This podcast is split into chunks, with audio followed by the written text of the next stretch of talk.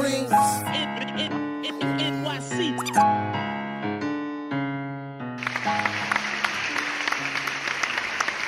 What's going on, Knicks fans? I'm applauding because you know what? The show that everybody's been waiting for is back. Mm, yep, most definitely. Yeah, man. this is the Nick of Time show where we give you that Knicks talk just in the nick of time. But you know what? There's also your favorite show within the show, and that is the J. In our show? Or the J and G show? Because you call it Ryan G. Yeah, I mean, the either G way, show. either way, uh, peop- the people out there understand what show it is. Yes, if you if you are an avid listener, you already know the Scorpio takeover is in effect. Most definitely. Edson is not here. Kathy not here either. Kathy, she's still on Black Widow vacation. No Miss Ooh Ooh, none of that. nope. It's just me And Jay- Ryan G. and Ryan G in the building. So Yes. clap it up for the Scorpio takeover. And you know we earned it, man, because we we, we busted Leo's ass Mhm. in the All Star uh, game. yeah, most definitely. So Um, we yeah. the yeah the, the L lingers. Yeah, the L still lingers. It Yes. stings. it stings a little bit. You know, that's what we do. Scorpios, we sting. So they they're they're home. They're whimpering. They're licking their wounds. They, they try to come back and recover, but you know, it's too much for them. yeah, the, the pressure's too much. Yeah. So we we we we're taking that. We we we, we taking that W, and we won the show. Pretty Most- much, we won. We won the show. Exactly. the game was for fun? No, we was playing for the show, and we won. Yep. Playing for keeps around here. Keep right here. Yep. Keep, keeps right here. And Edson, when you're listening to this, when you're editing it, oh, actually, Kathy's gonna be listening. To oh yeah, this. Kathy's gonna be the one editing. Oh, oh yeah, Kathy's gonna be, Hey, Kathy, we love you. Yeah. Woo, woo, woo, woo, woo. yeah, make sure you come back next week, please. Yeah, yeah, do that. Yes. but yeah, this is J and G, G and J show in effect. And if you were listening to us last week, we had a really good episode, informative episode talking about March Madness, breaking down all of the players that we think could be available. most definitely. Even if it's a little slight stretch, we didn't go for the really, really long shots, but we try to think about different scenarios that would cause us to pick different players, such as Collin Sexton, Yes. uh, a point guard who is really, really, really poised. Point guard kind of reminds me of De'Aaron Fox a little bit. Um, he can, more than just the hair. it is more than just the hair, man. Not even just the hair. It's it's it's the wisdom within the hair. It's the fight. I feel like I don't know the, the skinny dudes with the Dragon Ball Z hair. they have a lot of heart, man. I feel like they set themselves up from the beginning. He's like, you know. I'm gonna have Dragon Ball Z hair. I know I'm gonna get a lot of, sh- of, I'm gonna get a lot of growing up because of my Dragon Ball Z hair. So I feel like I have to be prepared Mm-hmm. and they prepared themselves on the court. So this this dude he plays well. He plays pretty good on both ends of the court. Can shoot the three. More of a pull up three point shooter, not a standstill three point shooter. Yeah. But what I really like about him is his ability to draw fouls and his poise. Especially you know when players try to trap him, and Mm-hmm. especially you know his team is not doing. Is not. It's only him on the team. Yeah, pretty much. He pretty much runs that team. And um Avery Johnson pretty much puts the um onus on him to really carry the team. He accounts for most of the offense. Right. And he, and you know he does his thing. Right. So that's one of the guys we talked about, even though, you know, we might not pick up a point guard, but we also talked about some other guys like Miles Bridges. Dude from Michigan State. Yeah, yeah, I know amongst the Knicks lands, we talked about Miles versus Mikal. I might have started to lean a little more towards Miles. I'm not sure. It's, it's, uh, it's a flip Yeah, flop. I'm, I'm it's, it's a way. toss up right now. Yeah, how do you feel about Miles? Again, Miles is an athletic, you know, wingman, of course. Can you give us a slot him, in- slot him, uh, slot him in at the three? Yeah. basically um he has a pretty good jumper he's a very athletic he can jump out the gym Out the gym.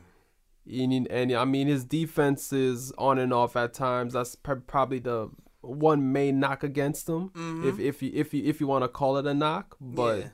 you know overall he's a pretty good prospect and you know, and uh, and the whole- you know everybody in Knicks land knows that the Knicks need help at the wing Definitely. so he would be uh, like a someone that you could draft he would fit in like immediately. You could slide him into that three and you know go from there. Right, and he can guard a little bit of. He's strong enough to guard some power forwards, Mhm. and um, you know what? His his his screen, his pick and roll defense isn't that good, which is the thing that scares me because I don't want a team of people who don't know how to guard a pick and roll.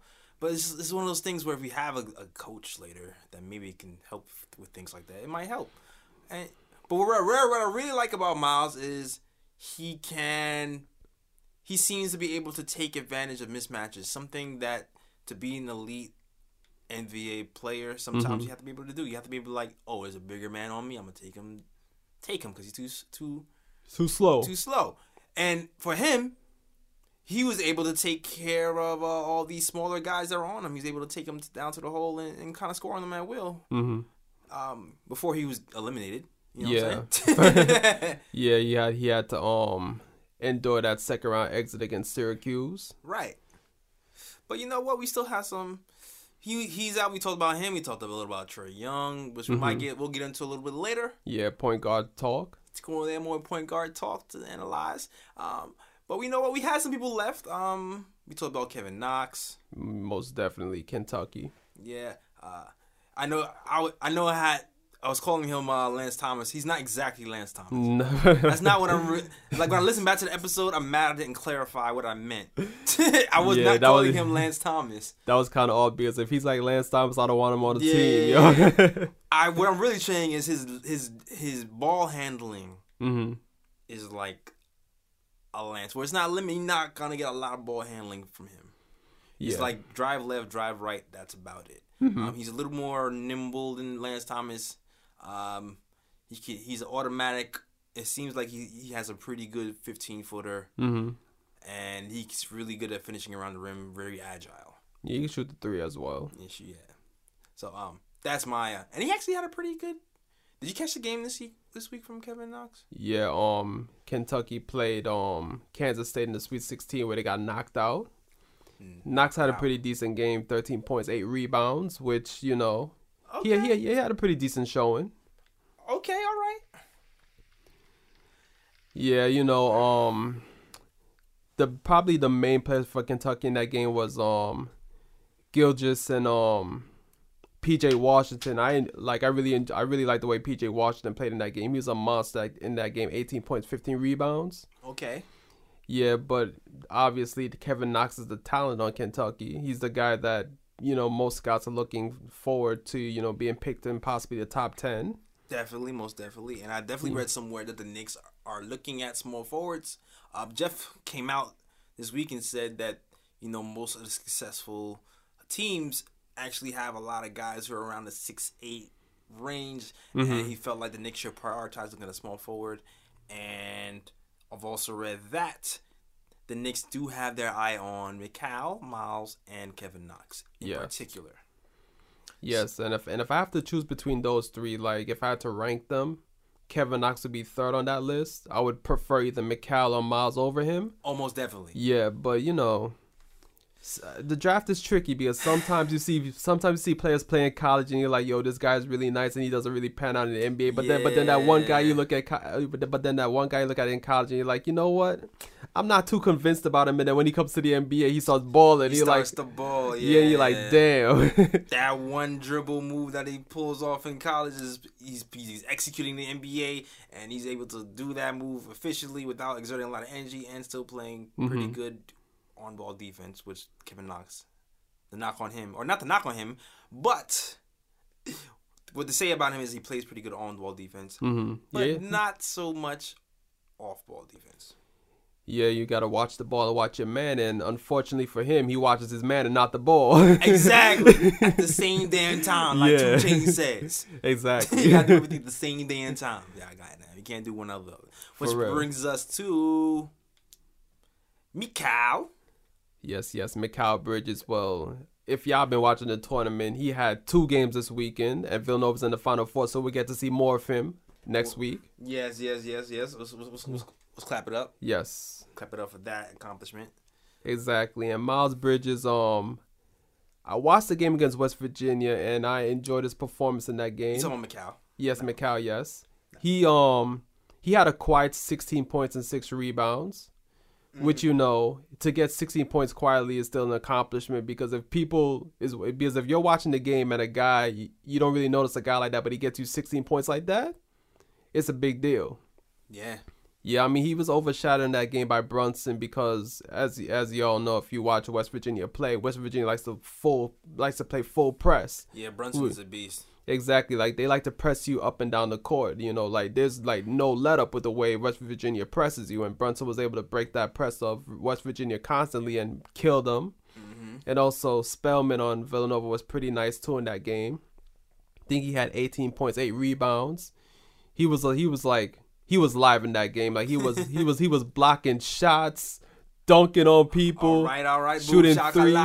yeah, yeah. So you know, Miles Bridges didn't. I mean. Mikal Bridges Mikal. didn't. Yeah, didn't really need to do much in that game because his teammates really stepped up. But you know, he had a pretty decent game. Sixteen points, six rebounds. I think he shot three or five from three. yes, he did three or five from three.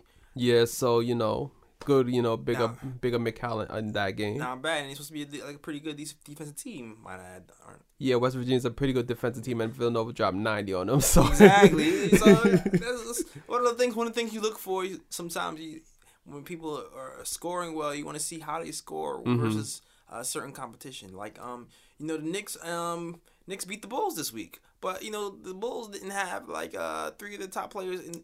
In, in the squad, so you're not really holding that game in high regard. Like, oh my gosh, the Knicks killed it because yeah, exactly. they did what they're supposed to do. Yeah. And you know what? So when you beat a good team in in a, that type of playoff atmosphere, is, hmm and you, you you show up and you get your 16 points and pretty good from 3 hmm you gotta, you gotta tip your hat off to that to that team and the way they executed. So Yeah, exactly. And then the second game against Texas Tech. a little doodoo, Yeah. a little bit doodoo. I mean, yeah, you know, uh, but but then again, but then again, it's like it's not even it's not even the fact that Mikal Bridges was doing doo doo. Like the whole team was yeah, doo doo it that was game. it was a team poop session. Yeah. yeah. it was like a big old team. yeah. but but you know, fortunately for Villanova, they know how to play defense and they were able to pull through regardless in that game. Right. Yeah, And- what did Mikal? I mean, what did Mikal Bridges have? He had like twelve points, Yes. five rebounds, I think. Yeah, twelve points and five rebounds. Not a good um shooting percentage. Mhm. You know what I'm saying? Three from ten. But um what he did do well was he got to the line and and he hit his free throws and Mhm. sometimes when you can't you know get your shots get into the line and getting those points is just as good even though it kind of messes up your, your percentage but you can end up winning the game that way Yeah.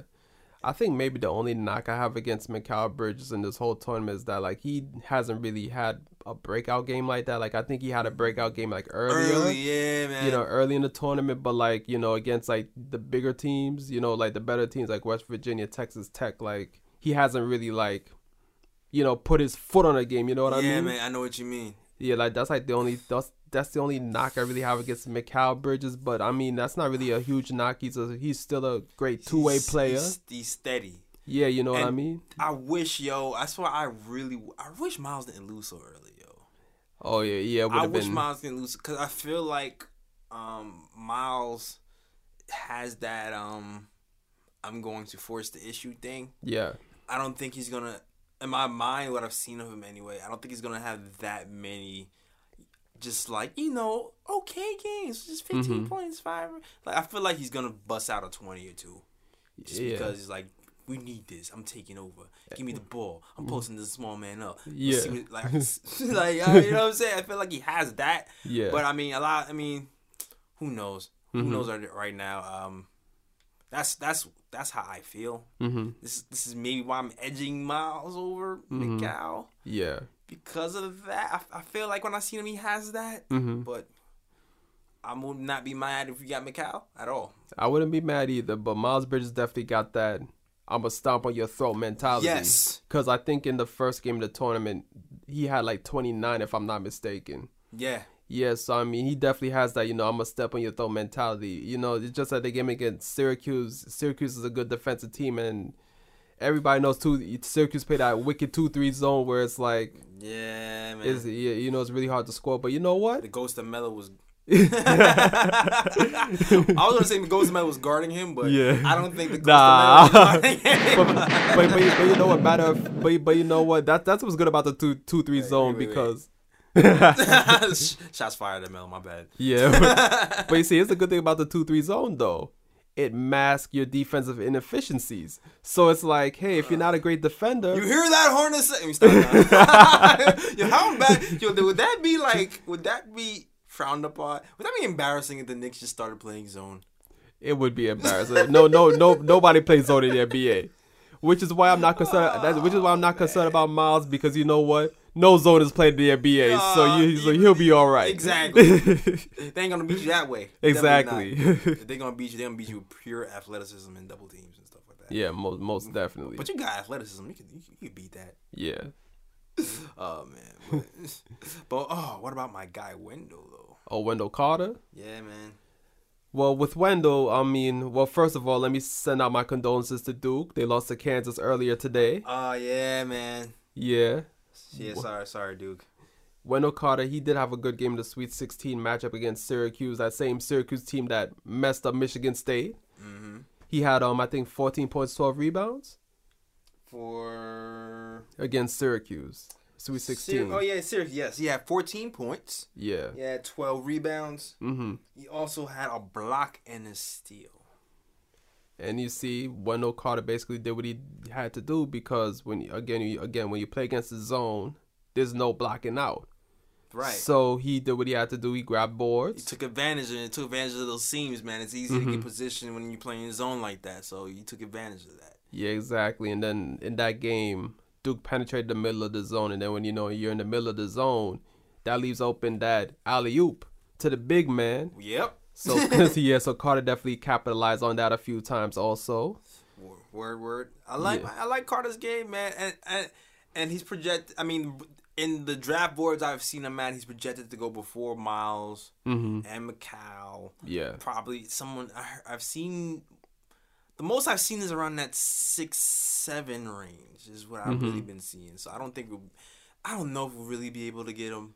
I don't know because I checked CBS's um recent mock draft, Mhm. and they ha- and they actually have the Knicks picking them at nine right now. It's- Yo, the yo, if you if I, I don't know if you guys are like us and y'all looking at all these drafts, draft uh, uh sim, um simulations and stuff. hmm I don't know. I feel like this year in particular, they've been so all over the place. Yeah. It just, it just lets you know how tight all the talent is right now, man. It can Yeah. really, you you really don't know. But um, I mean, here's the thing, y'all. Like I said last week, I'm still gonna be keeping my eye on him based off of um, based off of you know what we have a Kyle O'Quinn situation where we don't know where he's gonna resign. Mhm. Um, hopefully we're able to resign him for cheap because you know what um. He's a really good big man who probably won't cost us that much, but can still give us some blocks Yeah. and be very serviceable and actually in a weird way I feel like we can actually if we run an offense through Kyle Mm-hmm. In the wood I feel like he, he can average like five assists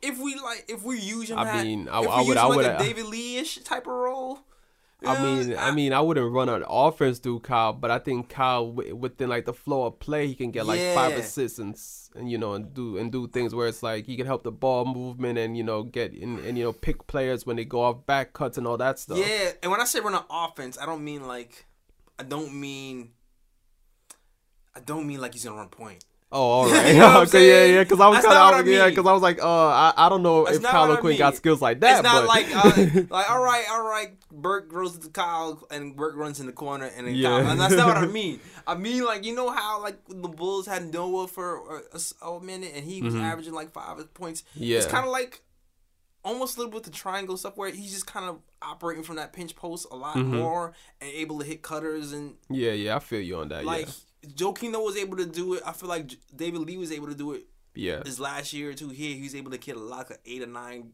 assist games. hmm I feel like Kyle Quinn, if used in that role, Yeah, he- could be able to do that. Yeah, he got that skill set to do so. But yeah, not that we would do that, but eh, it's an option. Yes, yes, yeah, it is. It is. If coaches, if the coach, you know, decides to go that way, but Yeah, if, and if Kyle O'Quinn is back next season anyway, because we don't know that right now. we don't know right now. Yeah, And I also just like the, the thought of having Wendell next to. I love Kanter. I, Mhm. I love, I'm hashtag E Kanter, but it would be really dope to have somebody who can post up and play defense. Mm-hmm. And Wendell seems like he might be able to do that. Well, I mean, for example, if we if we do draft Wendell Carter anyway, um, I mean the way the Knicks are set up right now, that's if Hornacek stays because the question is out if Hornacek will be back next season. But if he does stay, like he already he already has a habit of like not playing Kanter late in games, and like if you bring in somebody like a Wendell Carter or somebody like that to play next to KP, that gives it that extra defensive presence and extra agility on the defensive end where Yeah.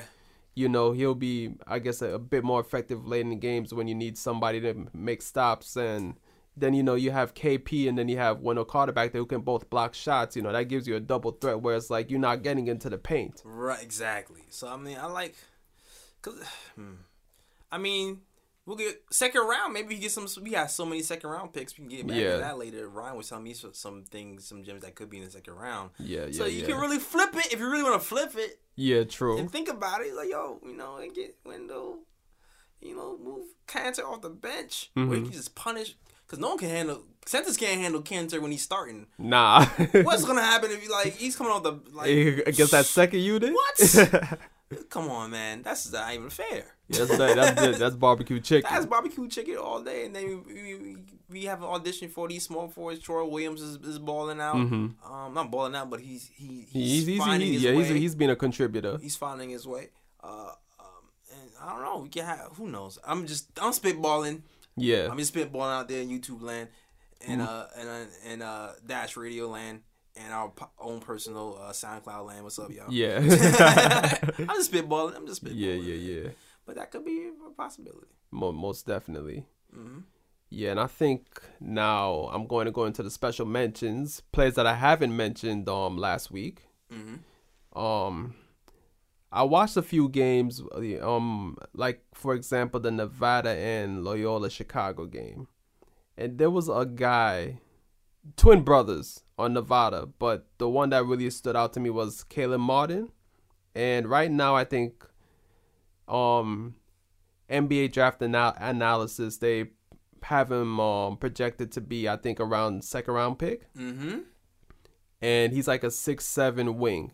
Okay. But they had him playing point guard against um Loyola Chicago, having him trying to lock down the opposing team's point guard. That's pretty good. That means he's he's mobile enough to s- Yeah. to switch on to the that's yeah yeah, and the dude's like six seven, like a legit six seven, and he's Okay. a, and he can really score the rock. Like I was really impressed with this game. that's what's up. So we where do you think you feel like he's gonna go? Well, they said he's projecting the second round, but like I, saw, I watched this dude play, and I thought like, I, and I was saying to myself like, yo, he looks like an NBA player.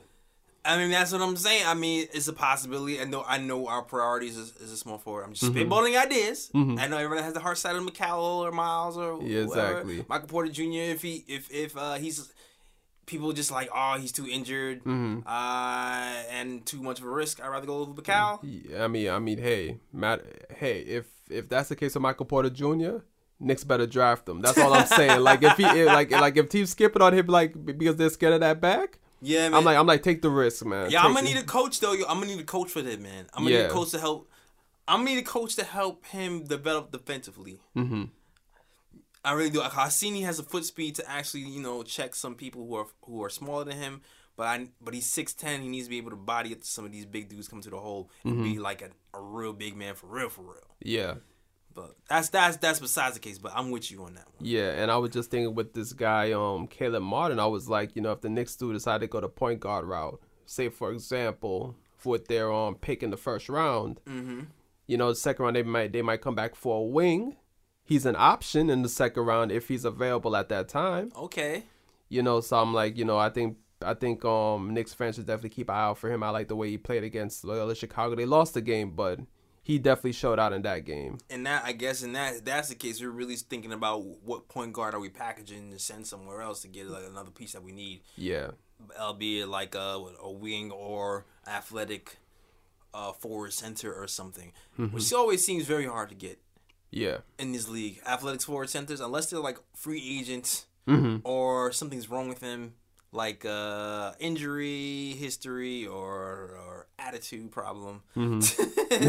Athletics people like they guard they then NBA teams hoard athletic power forwards and centers and they, they yeah, this is, this is always like a high Mm-hmm. price tag for those guys. Yeah, most definitely. So yeah, that, we'll we'll see if that ever really, really, really happens.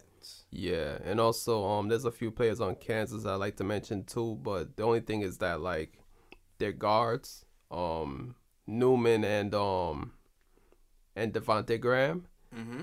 I like the way they play, but my only thing is that and Newman, for example, uh, and just to mention Newman, he dropped 32 on Duke. Oof. and he had a and he had a very impressive game. And when you drop 32 on a team like Duke, Yeah, that's an that's an eye opener right there. Yeah, that's definitely an eye opener. That's and that's the game where when my guy- my guy Wendell Carter didn't really play well. Yeah. But um, I think because he got in foul trouble, he only played Yeah. 22 minutes that and, game. And, and, and, and he got fouled out on top of that. Yeah, Yeah. So 22 minutes is probably two rebounds. Mm-hmm. He, he never really got in the flow. But yeah, go ahead about Newman. Yeah, and my thing about Newman is like I like the way how he's able to like read defenses Mm.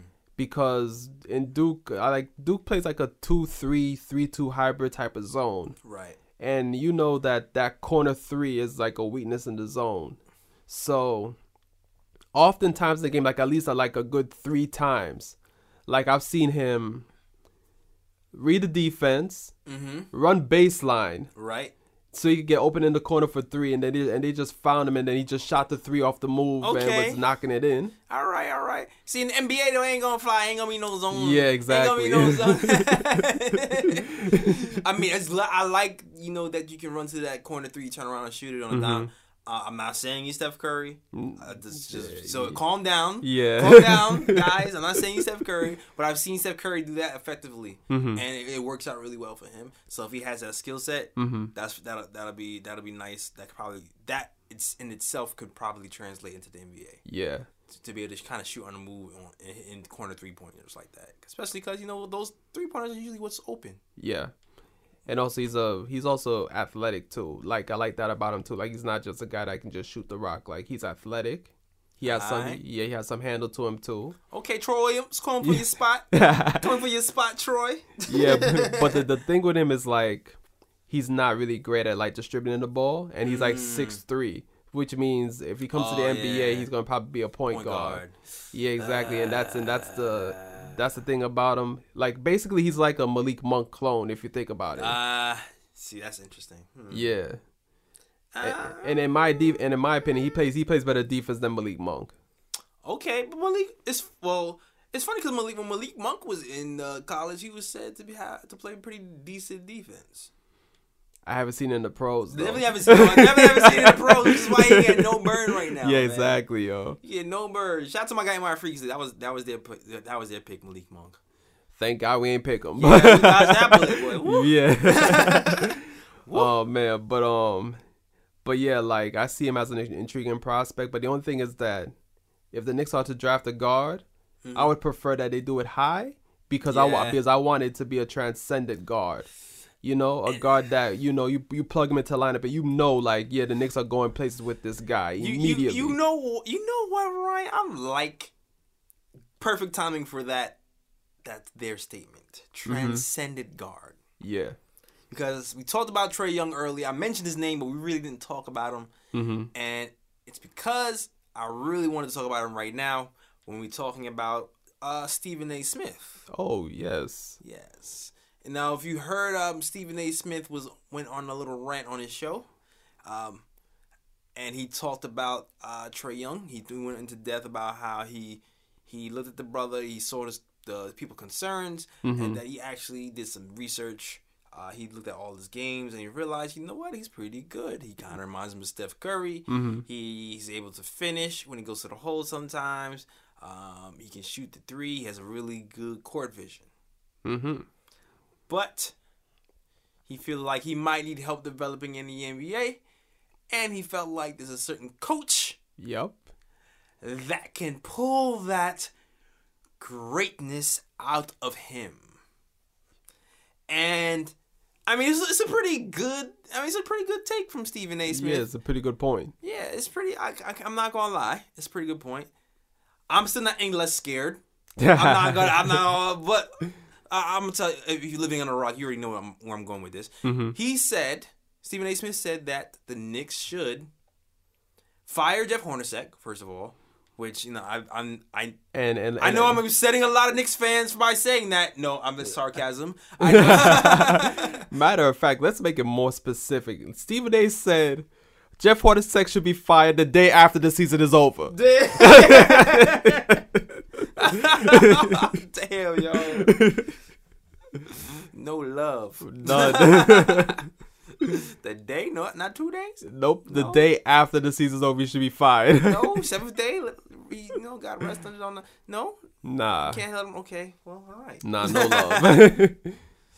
Uh, well, I mean, Jeff has done some some pretty some pretty uh, head scratchy things this season. I was actually defending Jeff for m- most of the season. I really got tired of him. Funny, you think about it. You think I would get tired of him during the actual like losing part for an All Star break? I actually got tired of him after All Star break, which is Yeah. interesting. But I'll get into that later. All right. But yeah, so um, Stephen A. Smith says we have to hire Mark Jackson to draft Trae Young, Mm-hmm. who can then turn Trae Young into the next Steph Curry. Well, we hope. We hope. Ryan, yes. how do you feel about that take? It's actually a pretty good point when I think about it because I don't know if y'all were listening to an early episode when I was really discussing Trae Young, Mm-hmm. but like I said that you know sometimes his decision making was questionable at, at you know at Oklahoma, Right. but I thought that it was because of the teammates around him. You know, like he didn't have great teammates around him, so I thought a lot of times he felt like he had to force the issue yeah. which caused him to make bad decisions at times. And I feel like maybe if you put him in a system where he has better players around him, maybe that'll take away some of the you know some of the edge. Like you know, I gotta force the issue. So you think the Knicks have better players around? Well, let's not. Ah, well, well, well, well, well, let's let, let's not like, well let's not jump to that because you, you you know you know the Knicks need some help, but at least Trae Young got KP. He got Tim Hardaway Jr. You know, he got play. He got players that are you know capable of scoring the ball and making good decisions. Even though Tim Hardaway's decision making is crazy at times, also, but right. but you know players that can actually you know produce and you could depend on to get you points. You know what I'm saying? Yeah, I have, I feel you. I just I'm just I'm I hate players. We need somebody to develop. We really need somebody who can develop a defensive mindset on his team, man. 'Cause I mm-hmm. really dis I despise players who don't seem like they try on defense uh, mm-hmm. defensive end. I don't like players like that at all. Which is Yeah. why I was even like Dennis Smith Jr. Meh. Mm-hmm. And I was also keeping taking into account that Jeff Hornacek doesn't teach defense Yeah. and he's not hard on people who don't play defense. Actually, mm-hmm. it's I've actually seen a change in Jeff. I don't know if that's a I don't know. I don't know. It might be too little, too late. Mm-hmm. But I've actually seen maybe a change in philosophy this week. I'll get into that later on. Mm-hmm. But you know. I'm I'm just wary. I'm very wary of him not holding Trae accountable because he can make nice passes Mm-hmm. and like if and I'm very weary of. Uh, I'm just envisioning both Tim Hardaway Jr. and Trae Young throwing up three pointers from half court with 23 seconds left. I, I can't. I got that's, that's, that's, that's my vision. It's my vision. It is. It's like I need somebody to rail him in and at some point and teach him how to play some defense. Mm-hmm. And uh, you know what? And you know what? Too, I'm not. You know what? Too, I'm not. I'm not like other people who are saying that Trae Young is going to be a bust Mm-hmm. Because I see there's some really good things that he does. Yeah. I'm, I just, I'm just scared. I'm scared. But but you see, I think this is why Stephen A. said they got to hire Mark Jackson because if you bring in Mark Jackson, Mark Jackson is not going to take no BS on the defensive end. You you Yeah. you you have to play defense. You have to play defense, man. and you have to remember too, like when Steph Curry was come out of college, he wasn't known as a defender. No, you, all those are great points. Yeah, exactly. But then when but then when Mark Jackson got a hold of Steph Curry in the NBA, he improved. He helped Steph Curry improve his defense and turn him into a you. def- and turn him into a decent defender. Uh, that's true, and that, that that can very well be. The all the other thing I, I I you have to think about too is you know when people started putting the pressure on Trae Young. Um, once his name was out there, he started to falter a little bit. Mm-hmm. Um, So you start to think when the, when that NBA pressure hits, when all you have all these crazy point guards who can, first of all, point guard position is one of the hardest division. Yeah. positions to defend in the NBA. So if you have It- no, it- it's the hardest. yes, you see what they're doing to Mudiay. Yeah. You see, you see what's happening to this guy. He's not in the mood to defend at all.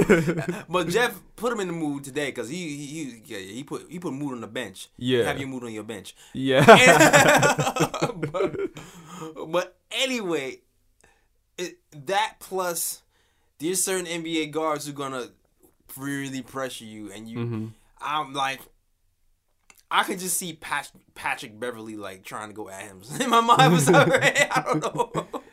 I, I, I, I don't I don't know. Like my concerns about Trae Young aren't as aren't as um bad because Trae Young got handled too. It's not even like no, he does have handle. you know, it's not even like oh his handle is bad, and then you know if he goes up against a point guard like Patrick Beverley who's gonna pressure him a whole lot, he's gonna lose the ball. Like he'll he'll he'll retain possession of the ball. My whole thing with Trae Young is like, and then another thing too, at Oklahoma, nobody plays defense. Yeah. So that's another thing too. Like it seems like the coach of Oklahoma doesn't hold his players accountable on defense either. So you know they just they're just trying to run up the score, and you can't just run up the score against any team because some teams will lock you down on the defensive Yeah, most, end. most, most, most definitely, and, and that's uh, it's like you know what it is too. It's like is Steph Curry an anomaly? Yeah, that's another thing too because Steph Curry, I mean, he's possibly the greatest shooter we've ever seen. Yeah, So he's insanely accurate, yeah, and he's he's coming in and he's switching the whole mindset of the whole NBA. And I don't even know if you've been to a park lately, mm-hmm. but oh yeah, we got dudes shooting Yo. from half court, yo. yo, like earning a routine. So this could be I don't know if this is like the tip of the iceberg of this new generation of kids just coming in shooting 3s I mean, we mm-hmm. have this guy. I mean, you already know LaMelo was coming in, kind of doing the same oh thing. yeah, LaMelo, yeah, So we might be maybe we're getting that first crop of that, it could be. or maybe I don't know. Maybe we're able to get something like that later. Who can actually play some defense? I don't know. yeah, I don't know, but I would like to see Trae Young with a coach that actually holds you accountable on defense. Yeah. The, you know, that's where I, that's you know that's what I want to see because, as I said, like I watch Oklahoma play. Nobody on that team really plays defense for the most part. Yeah. You know, so I mean, because I mean, I think Oklahoma gives up like eighty points a game, which is very high in, in college basketball. Yeah, so I because they mean, don't have. Yeah, they don't. But you know what? Too, I I, I like to me, Collin Sexton to me is Mm-hmm. a safer pick, and I know he's not going to disappoint me. yeah, yeah, because you already know he's gonna he's gonna Right. really like give you energy on both sides of the ball. Can I can I get Mark Jackson with Collin Sexton? Can I do that? Is that fine? Yeah, that's it. That actually that, that, would, that would actually be very interesting. I saying. I mean, can you imagine Sexton and Frank in the backcourt locking down opposing teams? it down. the what? oh, opposing teams point guards and Hey, shooting guards? And you know what? I, and this brings me to another point about the point guard situation. mm-hmm. Because, listen, man, listen. Collin Sexton is dope. Mm-hmm. and he can be a good guard to pick up. But we can what we can also do is we can we can um draft a Sexton and flip him for somebody else too. We can maybe you can flip him for a small forward that we need. Um, I haven't really looked at the teams the top ten, top twelve range, but maybe they have a small forward that we can pick up for Sexton. Maybe get a small forward and a piece too.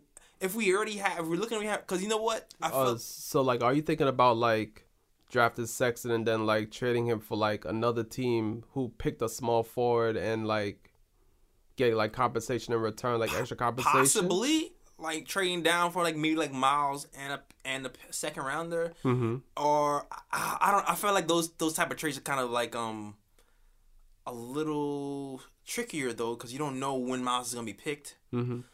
But but I I think I think with those like I think they I think they call teams and discuss like I think they kind of like let each other know like you know what you know we want to pick this player and this and that and maybe another team's like you know what we don't want to pick that player so you know you can slide in here and Right. get that player you know I wonder if we can, I wonder if we can get an extra asset because you know if you because you know what Mudiay. I don't think we're gonna get much for for Mudiay the way he's playing. I don't know how. Like I feel like we, if we just try to trade Mudiay, we're gonna get like a second rounder probably. right yeah now. probably the yeah way he's playing, right? So we so And in my eyes, I want to keep Frank because at least I know he can do one thing for sure well. Mhm. Mudiay, um, I know he's pretty good at passing. Like outlet passes are pretty good, Mhm. but everything else is like shaky ground for me. Yeah. Like some his defense has been bad. Mm-hmm. His mid range is good some days, bad other days. Mm-hmm. So I'm just like I don't know what I'm gonna get from him. But he's shown flashes where you can put it all together. Flashes, but the thing is, is like the Knicks don't need flashes. Like the Knicks need a point guard that's going to show consistent growth. You know what I mean? Which brings me to something that I feel like a lot of Knicks fans might be overlooking right now. Uh the other Trey man, the Trey on the other side of the tracks, Trey Burke, man. Or Trey Burke. Like what is what is stopping Trey Burke from being that next dude who can because if you look at what Trey is doing right now, he's shooting around 50% as a point guard. Mm-hmm. That's ins- that I don't know. I don't think that should be overlooked, even considering he's only six one. Mm-hmm. He's shooting over fifty percent as a point guard. For guys, people who don't know, when you're shooting in the fifty percent range, Mm-hmm. those are numbers that big men shoot, like Kanter and, and, just big men. Back to the basket man, they shoot that higher percentage because you know if they're close, Mm-hmm. they're close to the basket. They can't really miss that much usually, unless they just really suck. Yeah. and then they shoot in maybe in the low forties, or or unless they are shooting more mid range to three pointers, and then their percentage will dip.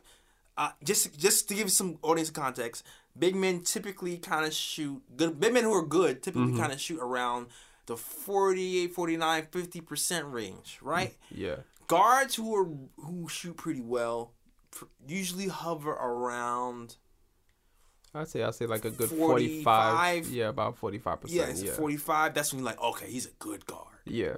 good, really good guard. If you're a guard and you're shooting fifty percent, Yeah, I mean, yeah, you nice. nice. Yeah. And considering too, not only is he short, right? Mm-hmm. He's getting to the hole at will. Mm-hmm. But not only that, ha- a lot of his shots are on jumpers, mid range. Yeah. So he's so we over here like, okay, maybe we really have something that we should consider long term, more than a year. I mean, I do consider Trey Burke as a guard that I would keep on the team, but I don't know. To me, at least, I see him as a more sixth man. It's like, like you bring him off the bench, Mm-hmm. and he'll get you buckets like immediately. Like I see him more as that type of player. I'm not convinced yet that he's a starting point guard. Like I would, I would like I, I still would rather get another point guard that I think will help bring the Knicks to the next level.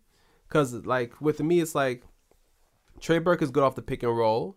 Right, He does drive to the basket at will. right, He does finish at the rim. right, He can shoot the ball really well. right.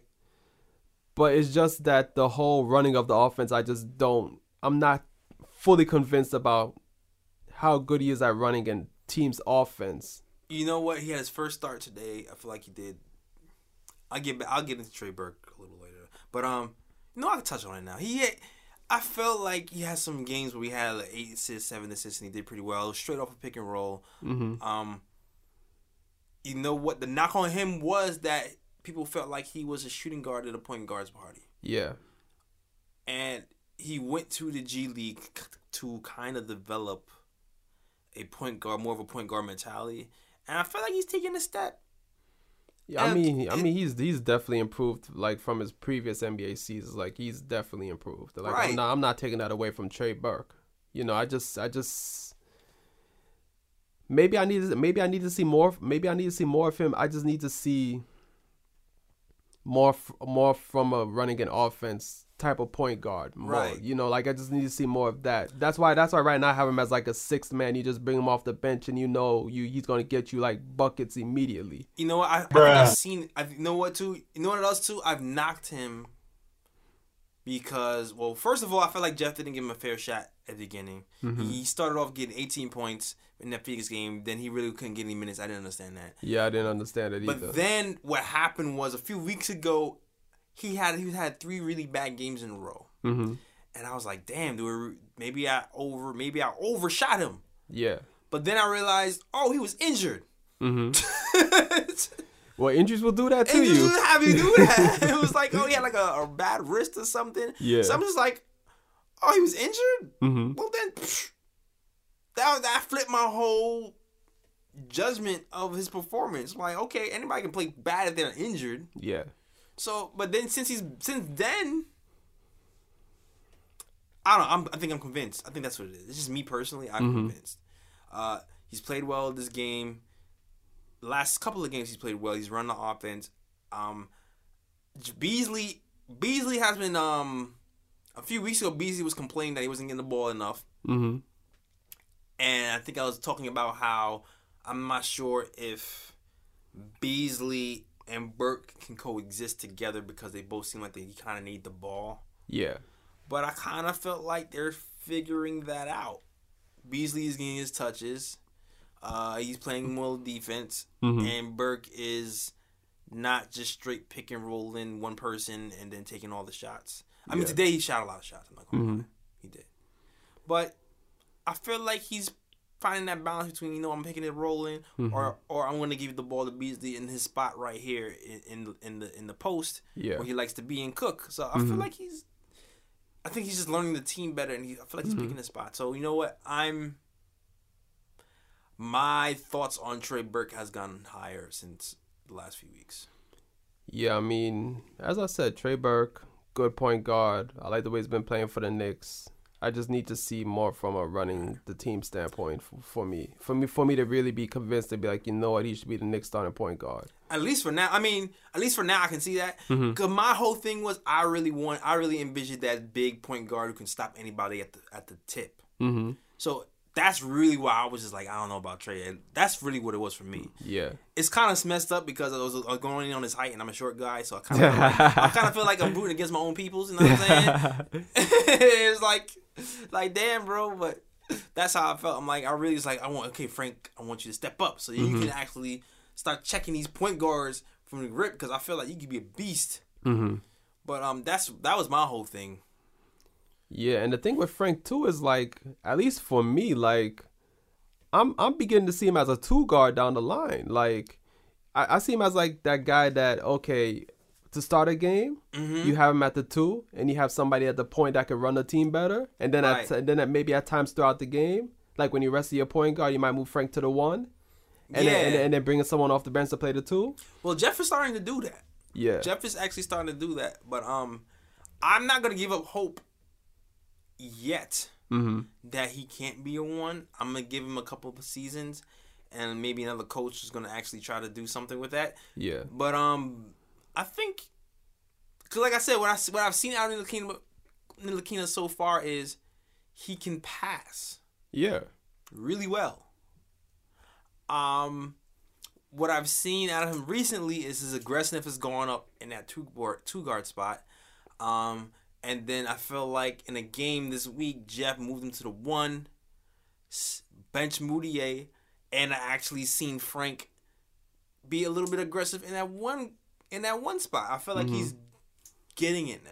yeah, I, um, I feel like the feel. I think I think being around Burke and Mudiay, guys who like to penetrate mm-hmm.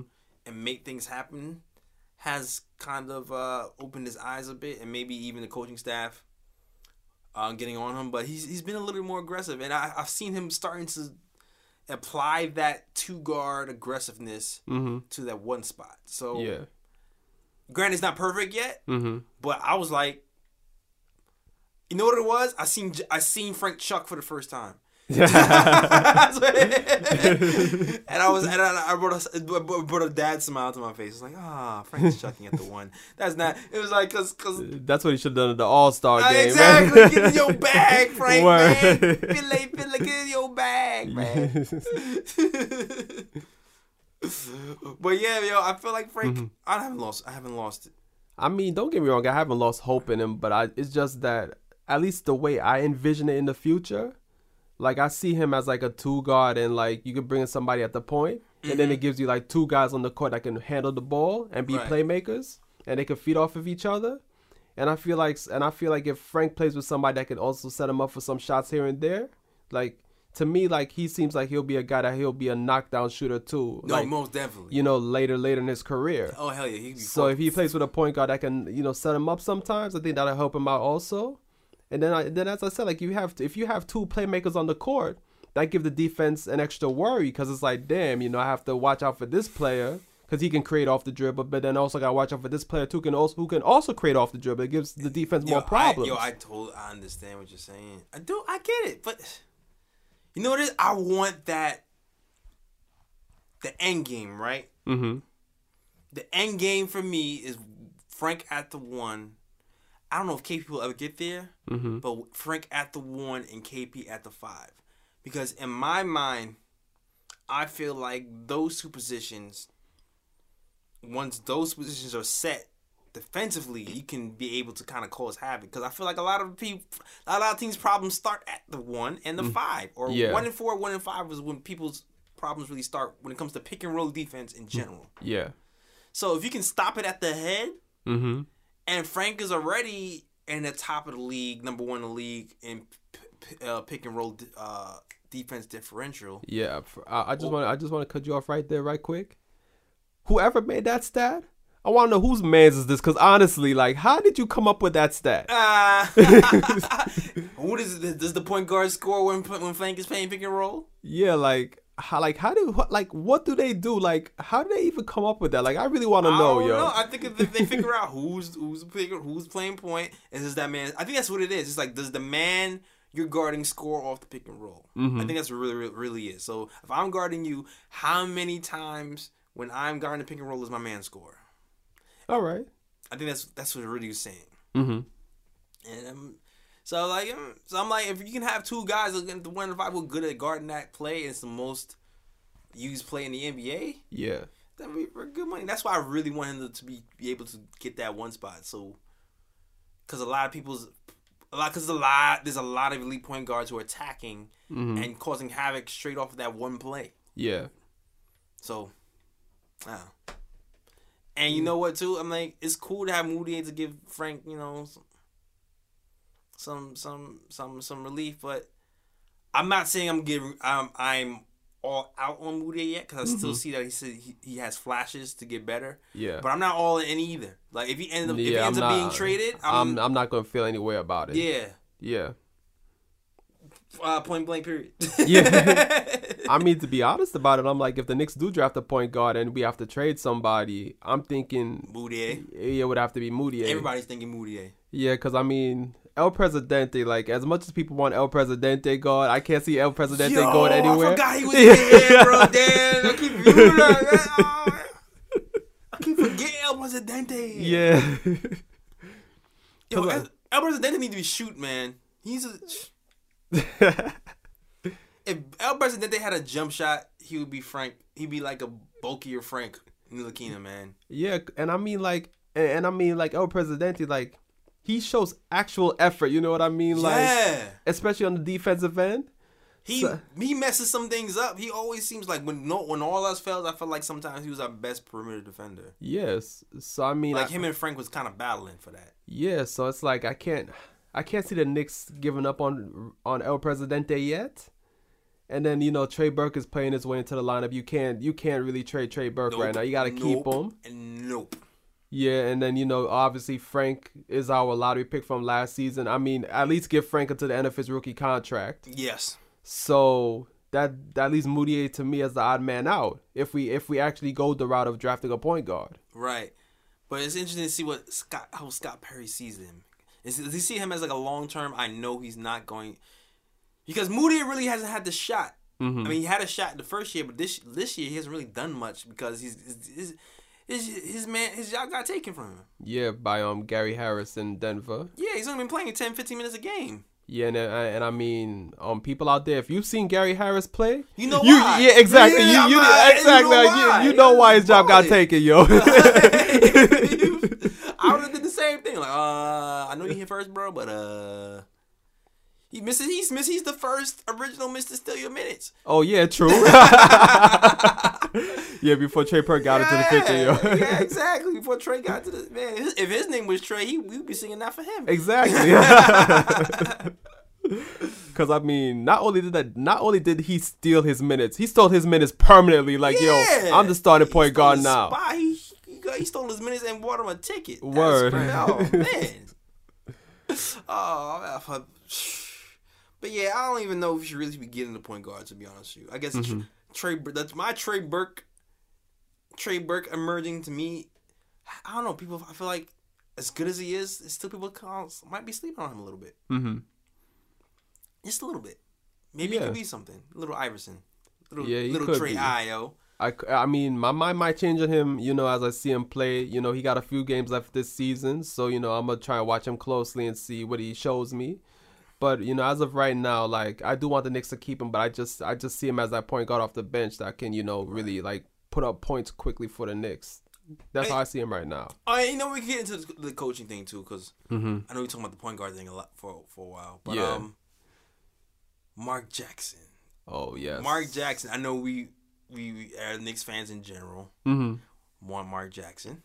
one of our own, New York, born and bred. born and bred.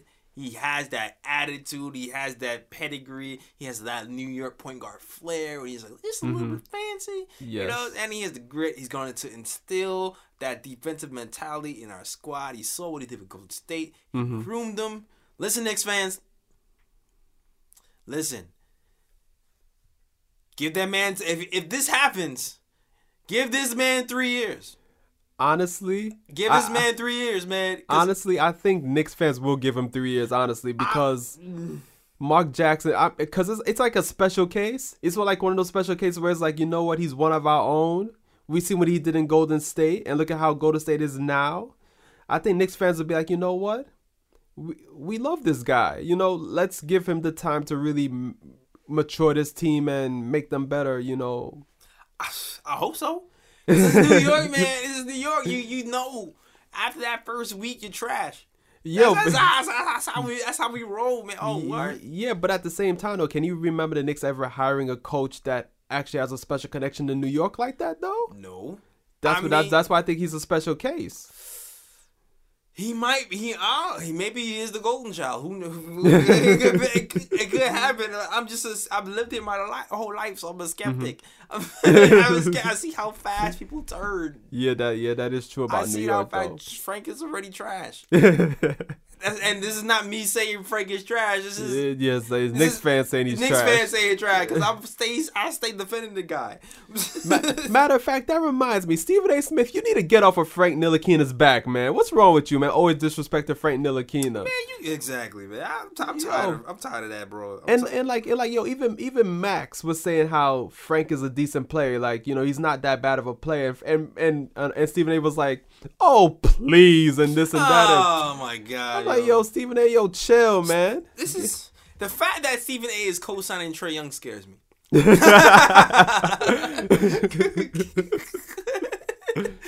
I'm just, I'm just keeping it all the way up. What I, I But mean, but but I mean, he co-signed Dennis Smith Jr. Dennis Smith Jr. is performing at um at Dallas. So we'll I see, mean, we'll see, we'll see. it's funny. You know what is funny too? Because Dennis Smith is funny because if Dennis Smith Jr. was in New York, mm-hmm. he would get killed. He would get killed. I need to hear the reasoning about this. I, I don't think he'd be, I don't think he'd be killed in New York. get killed. In what way? Because he's performing in Dallas. He's performing in What's Dallas? What's Dallas record? Well, I mean, Dal- I mean, Mark Cuban came out and said that he told the team to to tank is the best way to go. The, from the beginning of the season, though. I don't know for the beginning Exactly. of the season, but that is a new development, bro. That's not the whole the whole time. I mean, the- the- yo, if, if Dennis Smith, yo, I, yo, Nick, I love you guys and us, but Smith, yeah, I'd have been like, yo, Dennis Smith Jr. Dennis Smith Jr. be dropping 20, 30 points a game. He's like, but he's not winning his games though. That's the. Is, am I lying? I'm lying. it, it's true. But at the same time, we can't really we can't really like project like how the Knicks would do if KP and Dennis Smith Jr. was to be together. Like it's hard to it's hard to predict how I that would tell you, go. was gonna have them- looking at the defensive rating, Mm-hmm. defensive numbers, and pick and roll, and realize he's nowhere on that top ten list, close. and he's like, "Well, he's scoring well, but all the point guards are blowing right by us." and then, then Frank would be in Dallas locking down other opposing point guards. this is who we should have picked. We should have picked him or Donovan Mitchell. well, Donovan Mitchell could definitely make an argument for because Nah, no, Donovan, no, yeah, that man Donovan is Mitchell, balling. you can make an argument yeah, for. that man is balling. Definitely, definitely. I'm not, yo. I do not say anything about Donovan Mitchell. I don't. yeah, that man is balling. I don't say nothing. potential rookie of the year right there. Exactly. I'm just saying. My whole y'all can kill me if you want, but if we drafted Dennis Smith Jr., you you guys who are in love with Dennis Smith Jr. now will be will be crapping on him. I guarantee it. That is the New York. That is the way. That's the New York way. not offensively though, defensively maybe, but not offensively. Not yeah, defensively. I tell you, if you if, if you're looking at, I'm just saying, if you like Derrick Rose hmm when he was here, all the people who like Derrick Rose when he was here would like Dennis Smith Jr. All the people who didn't like Derrick Rose Mhm. when he was here, all ten persons would not probably would not like Dennis Smith Jr. Because to me, those two were like Uh, are are you saying Dennis Smith Jr. is like a um bootleg Derrick Rose? And like, I'm- well, I, I, I, no, no, wait, wait, wait, wait, but but but but but but but not but but not but not today's Derrick Rose. Like back then Derrick Rose, like MVP Derrick Rose. I'm just this, is bad. He reminds me a little. I mean, some of some things are transferable. I'm just saying that. Oh, oh, wait, wait, wait, wait. Let me ask this question because let me make sure because if he reminds you of MP, MVP I'm not Derrick saying Rose. MVP Derrick Oh, Rose. so you so you so you say today Derrick Rose? Yeah, I, I mean, come on. I mean, he's not very. He's not. I mean, who knows what? Who who knows what Dennis Smith Jr. is gonna be? Right? He could get Yeah. he could get better, just like Frank can get better. Uh huh. That's very. He maybe he might turn out to be like uh, a transcendent point guard who can score, and da- da- da- da- da. that that's very possible for Dennis Smith Jr. Mm-hmm. I just know for this team, our defense was so so bad. Yeah, last season was terrible, especially def- especially defending opposing point guards. bottom of the league bad. I was just Yeah. like, I just wanted somebody on this team who was going to change that. And no matter if he was good or bad, he was going to be good in that one thing at least. Mm-hmm. Which Frank definitely is. And I feel like we'll be out in the point guard position. There's so many point guards. Mm-hmm. We'll find something. Yeah. That's all I'm saying. But Mark Jackson though. Mark Jackson comes with a stigma. Like, uh, you know what? Um, there's some people who believe that he he'll do a great job. Mm-hmm. uh, like Jarrett Jack.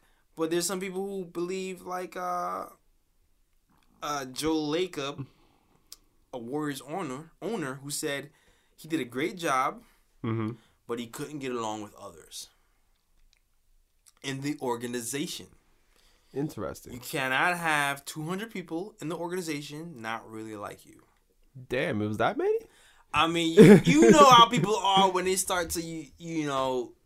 It's like black flags, you know what I'm saying? You make up a number, you exaggerate to make your point. I kind of feel like that's what, that's what it was. It probably wasn't 200 people. Yeah. Probably a, a good amount where you, that he Yeah. pissed off.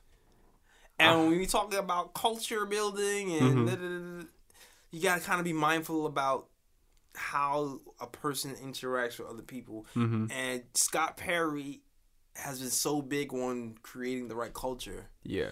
I'm not sure if he's looking at Mark Jackson like that. If that's the Mm-hmm. if that's the you know if that's that's the word out on him. My whole thing is okay. I understand he may not have gotten along with everybody within the Golden State Warriors organization, but if I was a but if I was a GM looking to hire a coach, my thing is how does how does he get along with the players? And from what I've seen, Steph Curry talked highly about him. Most definitely. Draymond Green talked highly about him. Most definitely. So it seemed like he may he may not have gotten along with people within the organization, but he got along with the players at least, I and the players and the players played for him. So yo man, I I get it. I get it. You want that rapport with the players, man. You want that rapport with the players. And you want them to be able to trust you and actually have the players actually play for you. Because there's sometimes when you're looking at um, the Knicks, particularly now, you know what? They're picking it up right now. Mm-hmm. Defensively, I, I will say, with the exception of the Miami game, hmm I'm just throw that out there. The Miami game, well, I, I, the Miami game was atrocious. yeah, it was But it was trash. in general, I would say around the Philly game last week or so, they've been playing more consistent defense in general. yeah. It, it seems like they're trying to play for the coach. hmm Uh, I'm not sure if that was the case the whole season. In December, January, February, I don't, Yeah. I'm not sure. I mean, I, I. I already know two players who wasn't playing for Jeff Hornacek. Who um you gonna, you gonna tell us the names or you gonna act like a chatty patty? Just- Will- and and there's a reason why those two players aren't with the team anymore. My man, my main man Willie, Oh yeah. he was he definitely wasn't playing for Jeff. No, no, definitely was not. And Joakim Noah, who cursed out the coach and forced the coach and made the coach push him, and now he's exiled from He the team. He made the coach. You sound like an abuser. he made me shoot him. I mean, I mean, I mean, there's definitely something there because I mean, hey, I mean, Jeff Hornacek to me doesn't seem like a very ter- temper um temperamental guy. So I mean, now Jeff Jeff gets it in Jeff gets in people's faces. yeah, but I mean, you know, I I, I just don't see him doing it for no reason. You know, Joakim Noah, had, he had to have said something though. yeah, he's like, you know, you, he's like, you, he's like, I don't care how hard you work or how many steroids you do, you ain't never gonna play. And he's like, what? Ah! Exactly. Push It- Jeff. That's it- exactly what is happening. Exactly, yo. But at the end of the day, I still blame Jeff on that. But you know, it is what it is. It is, it is what it is. But I, I'm just saying temporary expectations because even though it seems like the perfect scenario, Mm-hmm. it might not happen because of that situation. Because you know what, uh, just Scott Perry does emphasize culture. But what about? Listen, man, Fizdale. Mm-hmm. Oh, Fizz. What the Fizz, man? Listen, this, there's also a good. He also has a really good rapport with players. Mm-hmm. Um, when he got fired, a lot of people seemed upset about it. Mm-hmm. Um, I was reading something that said that you know players really go to bat for him and they like that he's able to motivate people to do certain things. I mean, I could definitely see that with the Grizzlies. Um, last season, like, cause I think I felt last season when he was coaching the Grizzlies, like he was coaching them above their, you know, he had them punching above their weight, you know, and had them and I had them, you know, making the playoffs and all that. Um, and I know that f- during Fizz's time in uh, Miami, you know, like LeBron James and those dudes, they talk about him highly as well.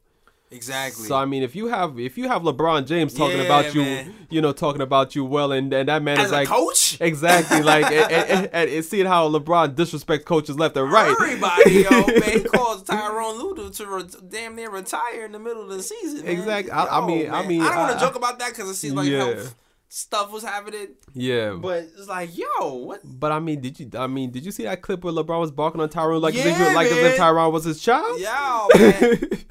and it looked like Tyronn was a little scared. I'm not gonna lie. Yeah. he was like, was yeah, like, yeah, because LeBron was barking at him, and Tyronn Lue just looked the other way, like, yeah, he was that- like, nah. That's, that's what it was. It's like you saw, you saw the, it was like the fear in the heart, yo. It was like, Yeah. He, he didn't look LeBron in the eyes and say it. He like looked away at the scoreboard. And yeah, said what he had to exactly. say. Like, Man, what you gonna have to say like that, LeBron? like, that's, that's how I felt, yo. It's Yeah. like, damn, man.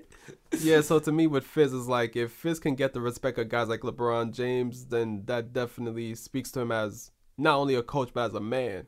Exactly, and you hear stories about that. You heard, I heard stories about how cool he was, how relatable he is, how he came to practice in like a Wu Tang, a Wu Tang shirt and jeans, and Ah. people was like, "Yo, my coach, man? My coach is down with the Wu Oh Tang." man, and he's so young. I heard, I was, I was reading a story about how he was giving like a speech. So the he was saying that you know what, treat this game like you're down two three in the playoffs, and, was, and they were just playing. They were just playing the Brooklyn Nets. Mhm. Like why? Who has to treat the Brooklyn Nets like you're playing in the playoffs? Nobody. yeah, That- and yes, that was a shot because everybody knows. I don't like the Brooklyn Nets. the Brooklyn Paint Jobs. I'm sorry. I, Exactly. I, They- I, messed up the name. The the Nets can take all this disrespect. All the blueprint to success. Blueprint to success is trade all your draft picks away and help build LeBron's team. I mean, I mean, what was that move the Nets did again, where they traded away all their draft picks to the Celtics for old ass Paul Pierce and Kevin Garnett? Old man, old man Garnett, and old man. Oh, Pierce. Oh man, that was that was great GMing there, guy. Yeah, very, very great GM, and those guys couldn't get you past the second round. nope. Mm-hmm. That, that, Yeah, it is that, what it is. that Russian GM thought he was doing something too. He for- really thought, "You know, I'm going to win the championship in three years. uh, 27 years later. All right. Oh. Only Knicks fans can talk trash while we're losing. yeah, they lose more than us. So Exactly. Yeah. Wait, wait out longer than us. Whatever. word. Have fun. Have fun with Jeremy Lin, yeah. guys. All right. Anyway, My the trash talk session is over. Yeah. Yeah, we need to do like a, a group podcast with a Nets uh, podcast where we just talk trash back and forth. Back and forth. Yeah, we need to do that. That needs to happen. That Uh, needs that absolutely needs to happen. That would just be fun if, the, if but but we but we need to find a really fun Brooklyn Nets podcast to do that Yeah, with though. man. It can't it can't be no serious Brooklyn Nets podcast. that's the hard part because I don't know if anybody's as silly as us. Yeah, it's true that too. So we kind of silly. I be listening to mad podcasts. They be like, then the stats are 27. I was like, okay, all right, with some jokes though. yeah, like you born as hell. Like, like, come on, man. Come on, man. Come on. But yeah, what, was I talking about? Fizdale. So I mean, Fi- Fizdale has that has that uh that reputation as well with the players and reports. Maybe we can have Mm-hmm. that too. And also, he has that defensive Yeah, that defensive mindset. mindset. And it seems like from what I'm hearing from the players, he also he has that ability to motivate. hmm And I've also read that he does things like bringing people to to talk to you, and he also coaches not only basketball, but he also coaches mindset, hmm which is a testament to why the Grizzlies was probably doing so well for so long. True that. So I don't know. That might that might be my little bit in for Fizdale if you know Mark is off the table. hmm Yeah, nah, and you know if the Knicks do hire Fizdale, I wouldn't be against it. I'd be all for it too. So, you know, Knicks. You know, if y'all listening, either Mark Jackson or Fizdale, either or. Yeah, Mark would be the sto- the the the the, the fairy tale. Yeah, the fairy tale Like, story. you want to write a book? Yeah, Mark Jackson, born and bred New York guy, takes New York from obscurity to victory in a championship within three to five years. That's like that's the story. That's the headline. yeah, exactly. Matter of fact, if if we hire Mark Jackson as a coach, like how when Melo came, you you hear that song "I'm Coming Home." We need to Oh, do yeah, yeah, we, we need to we, we need to do that. We need to do that for Mark Jackson Yeah, also, man. Dust that off of, of the record player. Exactly, Video edit Melo's Melo's uh, picture out of there. For Yeah, Mark it- Jackson. oh man. Ah, you so wrong, Brian. Why, why, why you so mean, Ryan? Damn. hey, I, I ain't say all that. All that. That's you. Oh, th- I, I I meant create a whole new video for Oh, Mark Jackson. okay, okay. It just used to say music. I'm coming home. oh, okay. Oh, okay. Yeah. You save time that way. Whatever. I you, know. you know, I, I still got respect for Melo. I mean, No, I do, I do. You, you know, he he um he um he accepted his role in OKC and he's playing that third wheel. You know, to K to um, I, I almost said KD, um to Westbrook and Paul George. So you know, Melo Melo's growing. He's maturing. Yeah, no, I oh yeah, I, you know, I was probably I was one of the big Melo guys here when he was here. I'm just this is just jokes. Yeah. this is really just jokes. If I saw Melo, I'm like, yo, Melo, Melo. exactly, yo. I'd be Be Like yo, like yo, come back to the Knicks, Melo. Come back to the Knicks. Oh, maybe I don't know right now though. Well, you, you know, I take that back. You know, I just be like, hey, Melo, you know, glad to see you do good at OKC. Zach, get your ring, man. Yeah, Get word, word. Yeah, you Get know, if, if you do come back to the Knicks, you're gonna probably have to come off the bench, but that's another. you know. Yeah, that's, that's, that's, that's another topic for another day. yeah, man, you you to love Melo, bro. What the hell? Oh, Oh, man. man. Oh God. Okay. All right. we, we we talk about our coaches. What about Frank? What about Vogel from Orlando? No. No. You No. Think about it. I mean, No. I mean, the, if he has ties to Scott Perry and them, right? Maybe best buds. And, No, You know, Orlando fans they they feel like he never got a fair shake because he, he never had Well, a team. well, you can keep they can keep his ass in Orlando because I don't want him in New York. So.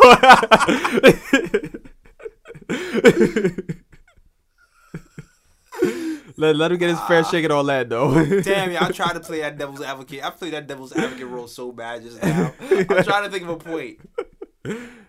I don't know. That's all I got. yeah, yeah. Let's let's skip and pass on that, please. Yes, let's just do that. Yeah, But beware, Scott Perry. Don't pick Vogel. please, no. No. Yeah, yeah. Dodge that. Dodge Yeah. that Vogel bullet. Word. Oh, okay. I mean, whew. We talked about okay. You know what? Too when we talk about point guards, we can. You talking about Trey Burke, or maybe we should draft the point guard. We really, we re- what we're really talking about is our complete team, man. Like when K KP, it would be nice to have somebody like that to, to pair with KP. When I see somebody like that, I mean like a, a, a whoever we pick, Mikal, Mm-hmm. uh, even Trey Burke. I want to see Trey Burke with KP for a full season. With KP being with K being aggressive, finding KP in the spots, and both of them being able to take a take over game and not really being able to cheat off of somebody because somebody's gonna be offensive threat in Mhm. the guard position or that power forward center position. I'm looking forward to that. Yeah.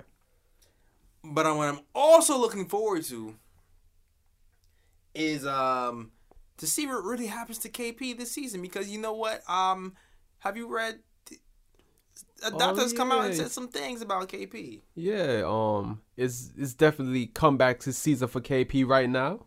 Definitely come back. Yeah. Definitely. yeah. Yo, KP, you thought you saw you thought you saw workout videos last season. You're gonna see some this season because Yup. KP's already looking out and looking a little bit, a little bit swole, a little bit. yup. And you know what? The good thing, if there is a silver lining for being injured, it is that KP has the time to actually work on his body without um playing ball, so he'd be able to bulk up Mhm. faster Yes. and just strictly, strictly concentrate on working on his body. Most definitely. And you know what? We have a, a a doctor just recently came out. The guy who was um training him. Yeah. oh, You got the name of the doctor? You got to pull up the article. Yeah, I'm I'm trying to pull up this article real quick. Give me a second. But uh, basically, the doctor said that KP will be back stronger Than ever. than ever. But that's you know we- we've heard that before, right? You know. Yeah. But the- the- the- here's the thing though with this doctor. The doctor also said that he'll be able to bring KP back for the season opener. Yeah. When originally he was diagnosed to be out for ten months and coming back in December. Word. I, how do you feel like? You know what? Let me read. Yeah. Yeah. Yeah. Let's read the quote. the doctor says, um, despite the talk, the sky is falling, he'll never be the same. That's a bunch of horse she. this is this is, this is Dr. Coker's speaking. This is what he told the Post, New York Post. He said, KP will be better than ever. He's going to blow people away. Uh oh. If you're around people who know what they're doing, like Oh, me, this yup. is implying Exactly, Other yo. ACL fans, y'all don't know she. Yeah. but I know what I'm doing. exactly. So he said, if you're around people who know what they're doing, Mm-hmm. it's not the end of the world. It's the end of the world if you with the wrong people around you. Mm-hmm. So you know what? Um, this guy he has a doctorate. He specializes in performance, Mhm. um, and he's in charge of strengthening KP's frame. Yes. Everything you know, everything but his damaged left knee. He's, he's in charge of that. Mhm. So he's gonna help him bulk up, and he's gonna deal with this ACL, Mm-hmm. and um, he's gonna develop his base. And he's gonna start by establishing a power base, um, getting his, his balance back, getting his flexibility back, and working with some other ACL guys who's gonna help bring himself together. And he's gonna work on bulking him up, Mm-hmm. And even working on his upper body. Now, if you've seen pictures of KP recently, he's been he's been working out. He's already he's already looks like he's putting on a little bit of weight. And not not just that. I mean, my man's already taking. My man's already shooting jumpers. He's already shooting in the gym. I'm like, yo, this man must really be the lizard, because I'm like, yo, this dude's recovery time is quick as hell. Yeah, Crazy. man, that lizard emoji has to go up for real, for real. Word. And KP has been focused, man. He I felt like he was, man. Shout out to all the other Knicks pages on Instagram. Like this dude, um, KP unfollowed him, Mm-hmm.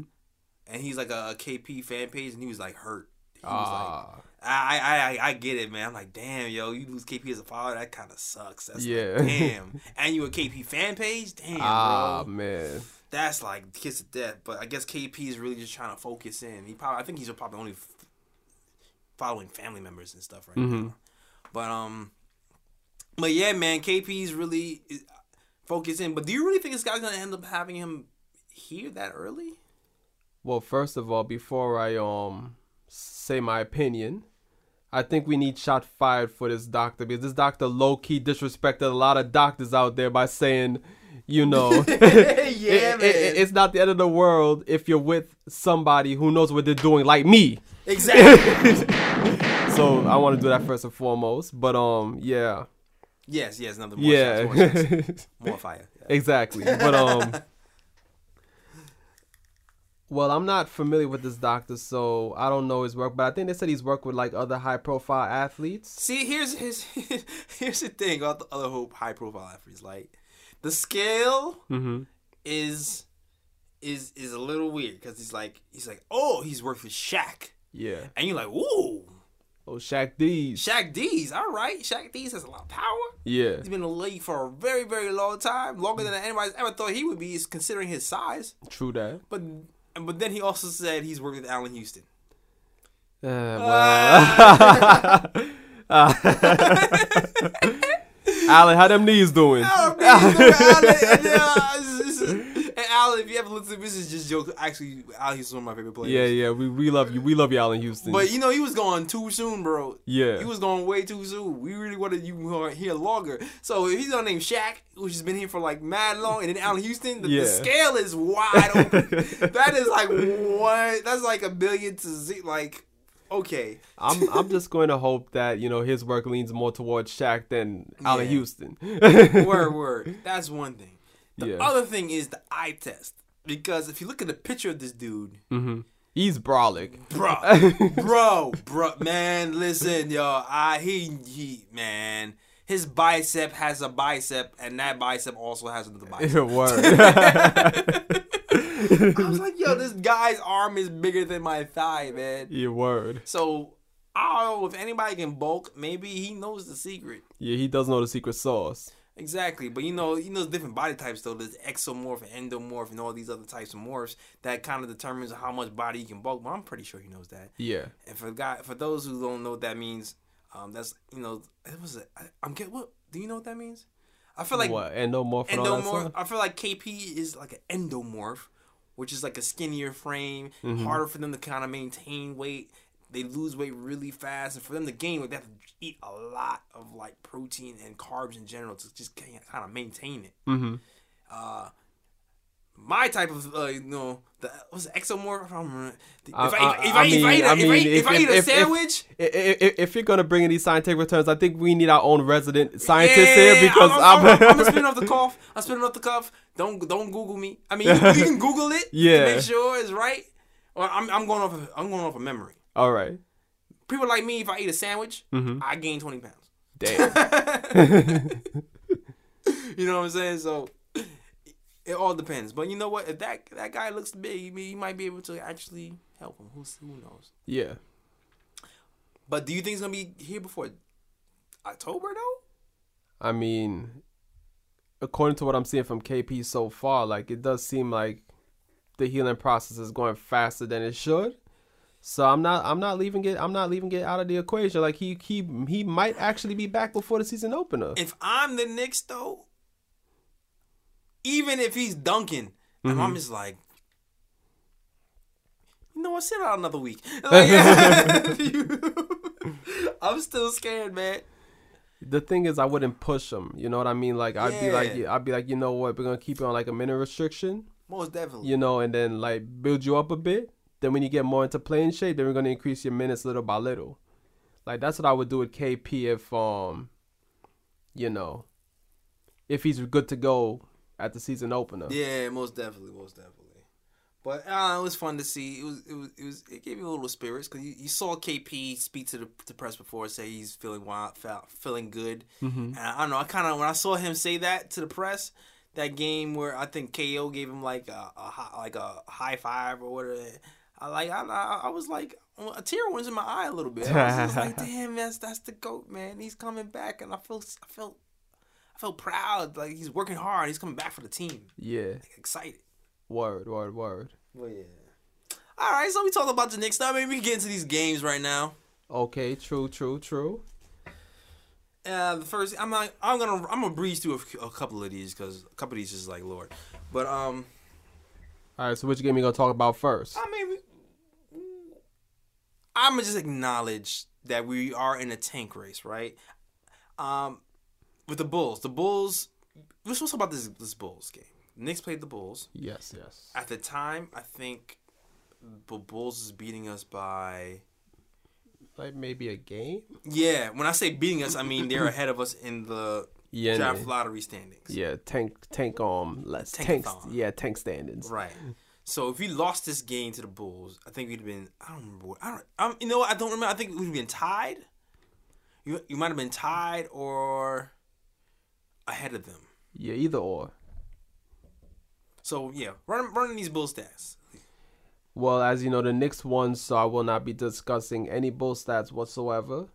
The Okay. Knicks won one on one ten ninety two. Yes. Or, I guess, depending on what side of the fence you are, you might be happy that we won, or you might be, what the hell? Why did we win this game? Yeah, exactly. and you're just like, bruh, why do we play our starting five? yeah. but Tim Hardaway Jr. led the way, twenty two points okay. plus eighteen when he was on the floor. Okay, and again, that could that could be good for us, or if you want us to tank. Yeah. Bruh. then we got MVBs contributed with seventeen point six rebounds. Uh, seventeen point six rebounds, uh, Plus- and, and you know what? Um, Edson's not here, so MVPs. MVBs, MVBs. and he had plus 19 when he was on the court. All right, all right. Then we had your main man Troy Williams come off the bench and contribute with 11.7 rebounds, All right. Two blocks. Oh, excuse me. I like Troy, man. First, Troy, Troy, the second blackest, first second blackest name in the NBA, Troy Williams. he, he, he, he, he's he's turning things around for us, man. Not turning things around. He's turning things around for his career. He's no, he's not turning things around for his career. I'm sorry, it's mad late. It's almost midnight. Um, he is making a name for himself on this team. I like the way he plays defense. Um, he doesn't play perfectly hmm he like he has some some lapses where he doesn't really he loses his man sometimes, but he often pushes the pace and plays the passing lanes pretty well. You know, so I want to shout out Enes Kanter, 10 points, 13 rebounds, another double double. You know, listen, man, Robin Lopez is the Enos cancer stopper. Oh man. He is. yo. Every time he sees Robin Lopez, Robin Lopez gives him the business. He can't do nothing against Robin Lopez. That guy is just too big for him. Word. But uh, you know what? He took advantage of him not being there, so good for him. Yeah, so I'm gonna get into the team stats right quick. Okay. The Knicks held the Bulls to 35.9% shooting from the field, All right. 10% from three point range. The Bulls only made three of 33s. God damn. the Knicks out rebounded the Bulls 67 to 57. Yeah, cause you know, all right. all Yeah, right. which is which is understandable because there was no Robin Lopez. Yeah, there was no Robert Lopez. There was no Justin Holiday. Yeah. There was no uh, LaVine. There was nobody. The Bulls, they left them home, yo. No, the Bulls left them home. They know how to tank right. Word. It was like, listen, man, don't even get on a plane. exactly, yo. We run with the rooks. Yeah. Yeah. Long story short, next did what they were supposed to do, man. Um, our Hardaway.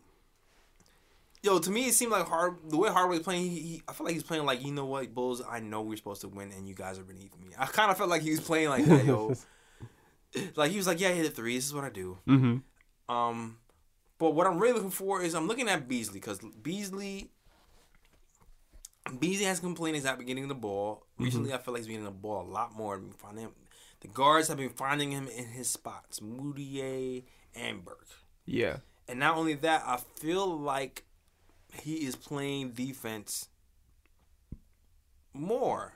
hmm I don't know what's happened, but I feel like Jeff had a talk with him because I feel like there was a stretch when KP went down where he wasn't kind of playing defense like he was in the beginning of the season. Um, right now, though, it seems like he's getting a lot of blocks. I don't know if you have. Do you have any blocks? This block count that game? What for Tim Hardaway Jr.? No, not no. For um, I'm sorry, Michael Beasley. Oh, Michael Beasley. Let's see. MVBs had no blocks against no the Bulls. No blocks that game. Okay. Yeah. I, I feel like notice the Gay had a bunch of blocks too, but I feel like he's been playing um this help defense. I think his help defense has been a lot better hmm over the past week and a half.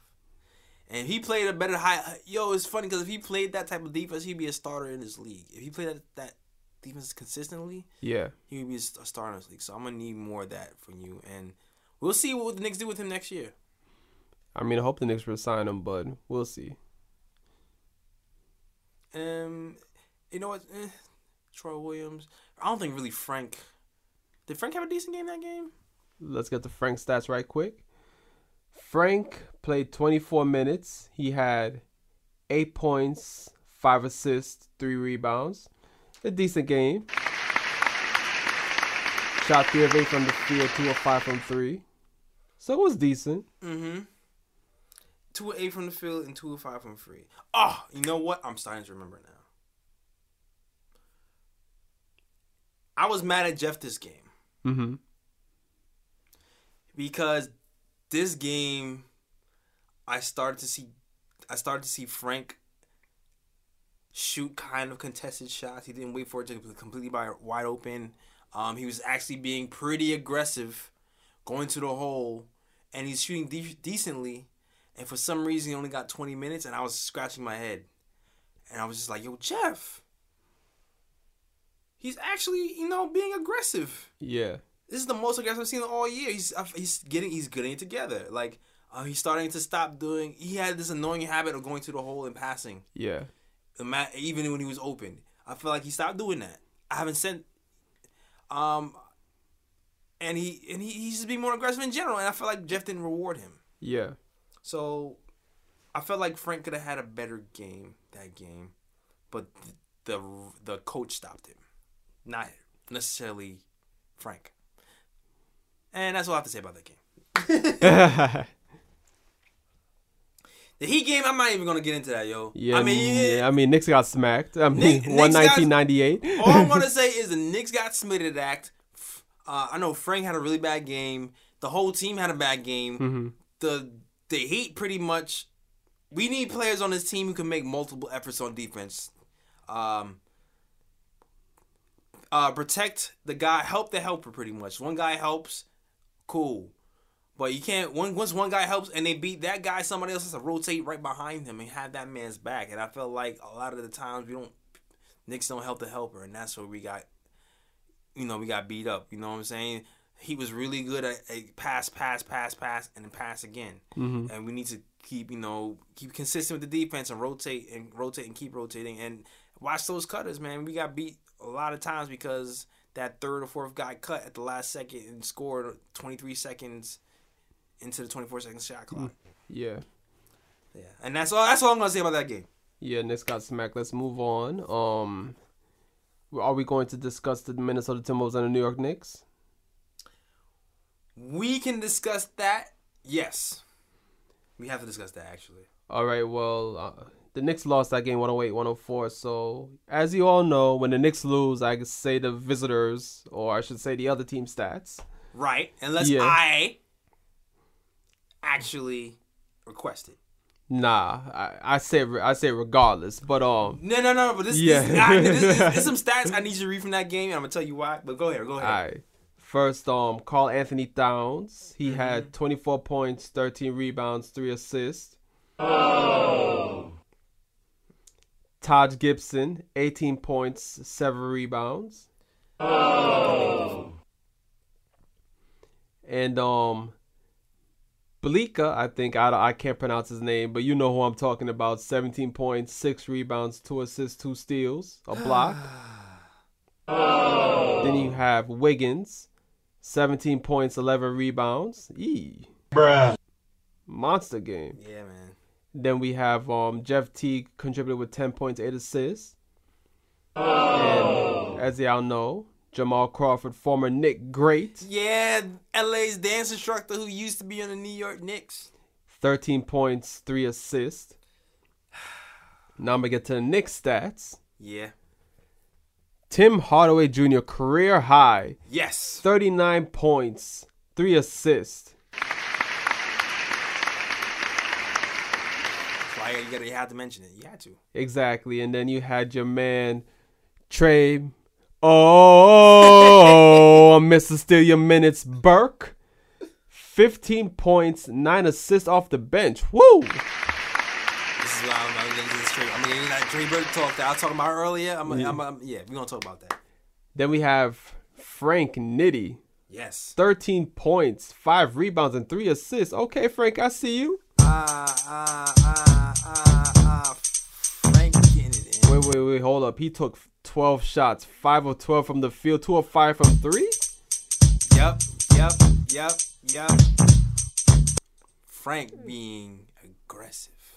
Okay, Frank, I see you. And then, of course, Enes Kanter, the double double machine, 11 Yeah, points, that's pretty much 15 what rebounds. Yeah, that's what he does. Exactly. He's. Reliable. Now I'm going to get into the team stats. Mm-hmm. This game was pretty much even all over.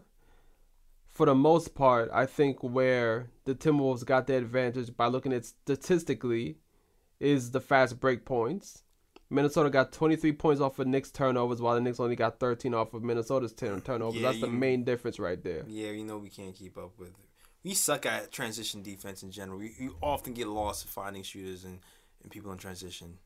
But um, you know what side I want you to read? Mhm. You know you have the minutes. Uh, The minutes of who specifically? Emmanuel Mudiay. Mudiay played five minutes. Damn.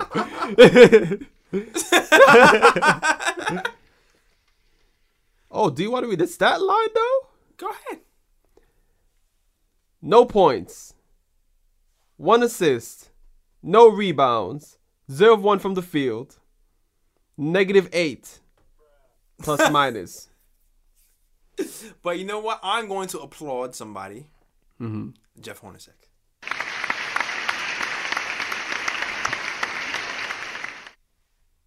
And this is why. Two reasons. Benching Moody, of course, Mm-hmm. and playing Frank and Trey Burke. Good job. Good job. Because because I know a lot of Knicks fans. I mean, people like, oh, yo, I think Trey's, Trey's the best best guard on the team. Um, as of right now, uh, and Frank, he he actually played him, man. He played him. Frank he awarded he rewarded Frank's aggression. I felt like that game versus the Bulls the most aggressive I've seen Frank, and he wasn't rewarded for it. Mm-hmm. And then he was actually rewarded this game, so I'm happy that happened. And you know what? Moody was thinking it up. He was. He, he did some nice things. He like he had like a nice little pass in the beginning of the five minutes. But listen, man, Jeff Teague was carving this man up like a Thanksgiving turkey. Woo! Like seriously, yo, it was too easy, way too easy. Pick and roll. Listen, all it was was pick and roll. Uh, Burke. I mean, pick and roll. I'm sorry, this is midnight, guys. It was a pick and roll, Teague and Towns every single time. Mudiay could not stop it. It didn't look like he was playing that hard to try to stop it. Mm-hmm. Frank Ntilikina, when he got in the game, he was trying to like disrupt the pass. He was trying. He even if he got picked off, he tried to recover. It's, I feel like when Moody gets picked, it's just over. It's just. And then Tr- gets in there, and he really like he bothered Burke. Mm-hmm. I mean, he bothered um Teague. T bothered Teague a lot on that pick and roll defense. He started to notice that Teague started to miss once Burke got the pressure on there. So I was like, I'm sitting here like to myself, like, self, yeah, self. You see what's going on? Yeah, I see what's going on. Like this guy, Burke, he's just putting the pressure on him so much that it's disrupting the whole offensive flow. The Knicks actually had a fighting chance, and not only that, Mm-hmm. he was running the offense and scoring. Yeah. And you start to look at Moody like, what are you there for? You start to think that, like, Matter of fact, man, like the way I've seen Mudiay play lately, lately, like he's made me have to ask whose man's is this, Whose honestly. is this, Because- honestly, because because I'm like, when Mudiay came, like when he first came, like he showed so much promise. Like that, I I remember that first game, he balled. And then it's like he's been just he's just been slipping lately, and it's like, yo, if that player starts to slip, you gotta you gotta give him a wake up call. yeah, and that, and that's what I'm, and this is, and that's why I'm gonna applauding Jeff. I wish he really did this sooner, but I felt like you have. I had, I had this whole speech about accountability last week. Mm-hmm. Sometimes Jeff gets in these modes when he has like a teacher's pet, and he doesn't hold them accountable. It happened with Beasley. Beasley. It's first. It's funny because it happened with Beasley because at first Beasley wasn't the pet. Mm-hmm.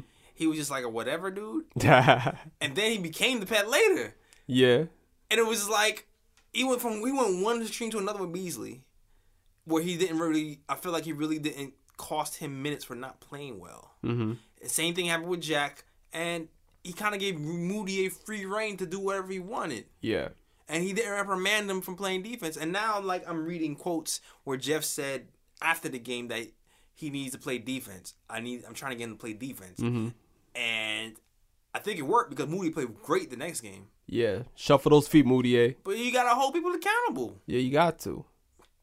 And I felt like the same thing happened with he was holding. I think he's holding Beasley accountable more now too. Cause I see him playing a whole lot more better defense. Yeah, I don't think it's coincidence that the last three or four games, with with the ex- exception of the Miami game, mm-hmm. we haven't had bad third quarters. that is true. That is true. Something changed. So you know what? Thank you, Jeff, for finally doing that. I'm not. Who knows what's gonna happen next year if you have still have your job, but We still need him to be out though. I'm just, Yeah, keep, I'm, just. I'm just keeping it real. I'm just keeping it real. But I like that Trey Burke was pressuring, pressuring uh the Timberwolves in submission. I like that Enes Kanter was battling with with Cat Williams, and he had some really good defensive. did you Yeah, just call him? Did you wait? Hold on. Did you just call him Cat Williams? I mean, Cat Williams. Yo, I mean that's actually a low key good good Cat Williams. Man. oh man. But anyway, uh, he has some good and bad defensive moments, um, Kanter. But uh, and I also liked what Frank did. Uh, oh man, and it's crazy because let's see, what do I have on my nose? Frank played 37 minutes, was his career high, mm-hmm. and he also had another four point play that game. Oh boy. Four point Frank in effect. Okay, Frank, we see you. Al- Also, also, let's throw in there that you know Frank did play 37 minutes, but let's also throw, let's also throw in that Burke played 31.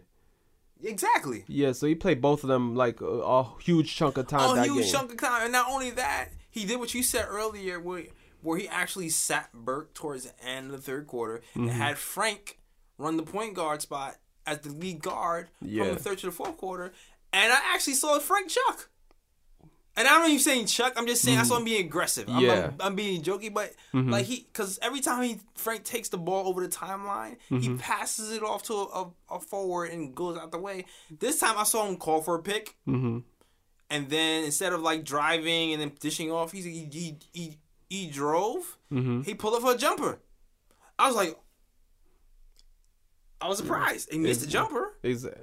but then he missed it. He came back and did the same thing again. He shot twice in a row. I was just like, wait a minute.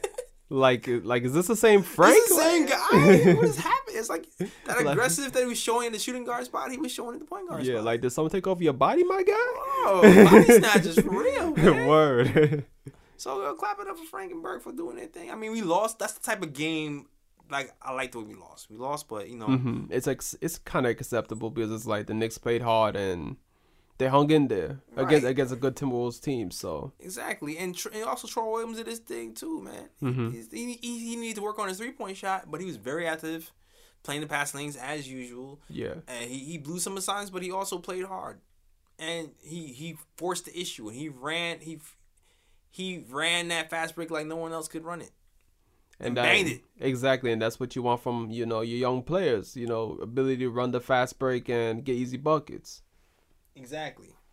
And you know what they, they gave they gave the game was close with with um at towards the end of the game it was close. Mm-hmm. He was only down like four points. Yeah, I, f- I just feel like um Frank and Frank and Burke uh they just ran out of steam. Pretty much. yeah. And that brings us to the Wizards game. Oh, the Wizards, which the Knicks actually won on the road in Washington, D.C. You know I feel like I know that Tim Hardaway Jr. had this game marked on his calendar. Why? Why would you say that? Because do you remember when um the Wizards were here last?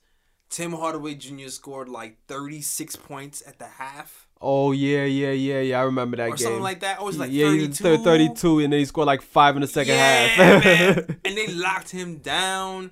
And not only that, I feel like Beal was talking so much shit that whole game that I just know the the way angry Grandpa slash Tim Hardaway Jr. is. Mhm. He had that game circled on. I know he did. yeah, but he ain't he, he ain't performed too well though. He didn't perform too well, he played really good defense on Beal though, because Beal really didn't do nothing Mm-hmm. that whole game. Matter of fact, after I read the stats, I do want to say something about that defense though, late in the game because I did catch it late. Mm. Yeah, but um, I'm just gonna say the stats right quick. Okay. Your man, Trey, Mister Oh, Mister Steal Your Minutes Burke, led the way with 19 points, three assists, three steals. Man. Giving him that. Yeah. we had Courtney Lee off the bench, 13 points, three assists, two steals. Haven't heard that name in a while. Yeah, man. uh, Jeff decided to give me some burners. Because he really hasn't really been playing that much. Yeah, how do you had your man MVBs. Hey, VBs, MVBs, MVBs. 12 points, 9 rebounds, 3 assists, 2 blocks. Okay, Bees. Last night in the bench. Yup. Because we really needed, we really need, with KP out, we need somebody to patrol, man. Exactly. Um, Mudiay off the bench had 11.7 assists. Okay, Mudiay, 6 rebounds. Damn near triple. Flirting. Then we had um Tim Hardaway Jr. 11 points, 4 rebounds, 3 assists, 3 steals. Oh, Timmy had 3 steals? Yeah, man. That's what I'm saying, yo. Tim Okay. Was, Tim was doing his thing, man. He's on the defensive end. Okay, Timmy. Again, Enes Kanter, the double double machine, 10 points, 11 rebounds. Yeah, man. Mr. Consistent. Exactly. We had a Luke Kornet sighting, 10 points, 4 assists, 3 Yeah. rebounds, 1 block. Cornetti corn. Yes, and we had and we had Troy Williams sighting too, 10 points off the bench. It was a great team win. Matter of fact, the Knicks had 8 players in double figures. Yeah, man. Just spread the love. NDBs talked about spreading the ball movement around, and they did it, man. Most definitely. And this is the stat I want to um, point to in this um, Knicks and Wizards game. The reason why the Knicks probably won this game, those fast break points. 23 fast break points for the Knicks compared to 13 for the Wizards, and they held the Wizards to 31.6% shooting from the three. Listen, man. Frank Ntilikina, you didn't say mention his name this game Mm-hmm. because he didn't really shoot well, Nah. but his team defense was really on point. So was Hardaway's, so was Lance Thomas, um, so was Trey Burks. The whole team, Troy Williams, um, even Enes Kanter, Mm-hmm. um, even Beasley. Like it was the team effort. Like the rotations were pretty good. They closed down on the shooters for the most part. Um, they. This is the type of game that's a, it's, it's a I, I don't mind winning. Listen, I don't mind winning these games. At this point, I feel like the Knicks are locked into the ninth spot. I don't think we're gonna catch Sacramento or the Bulls, and uh, I don't feel like we're gonna slide Mm-hmm. to be 10th because of the Lakers. I feel like we're just locked in on ninth. We have like 10, 9 games left. Mm-hmm. And it is what it is. We're going to win that game here and there. And it's good to kind of build something for next season and help, you know, build some of these players' confidence, man. Let them know that some of these good habits are going to pay off into Mhm. wins. And then when you incorporate somebody like KP later on, it's going to be good for all of us. Yeah, most most definitely. And also I want to shout out um Trey Burke in this game because um I saw him make a couple of defensive stops late in the game that helped win the game for the Knicks, especially on Bradley Beal. Yes, Because sir. I, yeah, because I think one play late in the game, Bradley Beal drove to the hoop and Burke was on him, and Burke pretty much made it difficult for Beal going up, and Beal missed a missed a shot, and I think Burke made another defensive stop too in the game. Like he made two. I, all I know is that he made two defensive stops late. I can't remember the player specifically, Mhm. but I know one was definitely on Bradley Beal, and I do want to shout out Burke for that because it just shows his grit and determination on the defensive end, especially when there's the, when the Knicks have a game on the line. Word. I, I read that somewhere that he said he wanted to shed that defensive uh, liability uh, mark on his head, and he's worked dil- diligently to actually get rid of that. So thank you, Burke, for doing that. And you, you, keep going, man. Keep keep going, man. You you'll be alright. Yes, yes, and and since I shout out Trey Burke, I just want to do an honorary um, you know. Oh, I'm missing still your minutes. Just want to, you know, since I shot him out. oh man. Gunshots for that. Yes. All right, we got ooh picks and bruh picks and Oh, the ooh. Well, I, well, I do got one ooh pick. Okay. Oh. The game against the Timberwolves. Okay. I saw Tim Hardaway Jr. went into his bag. Oh, he's looking for my pick. He got my pick. Oh, my Ah, fault, man, Go ahead, my go ahead, fault. So go ahead, go ahead, go ahead, go ahead, go ahead. But um, uh, well, who was guarding him? I think it was it Crawford. Yeah, it was Crawford. That was like, Yeah, ah, and, and, and the fact he went into his bag against Crawford, who who, who always goes into his his bag, yo, that makes it even more like great. you. You see, you even you see Scorpio minds think alike because you took my whole take and everything on it. Yeah. because because that because it's funny because. Okay, I guess it's gonna be a group pick. uh-huh. yeah, it's, it's, it's gonna be a group. Ooh, It's a group ooh, it's a community ooh, as, as Edson likes to say. Yeah. But the move, how the move goes down is like it's like almost like a fast break. Uh, uh, uh Tim Hardaway Jr. is drifting right. Mm-hmm. He kind of slows down and he pulls a Crawford move on him. Yup. This is a this is a move that Crawford always does. yup. Between the legs, behind the back. He slows down to the between the legs. And uh, like kind of like behind the back kind of crossover, and when I Mm-hmm. say when I say crossover, I mean there's two ways to do behind the back, right? There's a Mm-hmm. standstill behind the back when you don't go anywhere. Yeah, and then you behind can- the back when you kind of hop. Yeah, which, yeah, which is what he did. Yeah. And then he did he then did that extra like side step to create space exactly. and knock down the jumper. And knock down the jumper.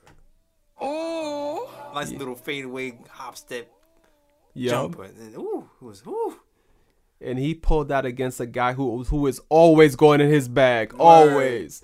In New York. Word. I'm the king of New York now. nah. So that was yeah, that was ooh. You know what? I'm also gonna give a ooh for uh to my guy. I think it was against Crawford too.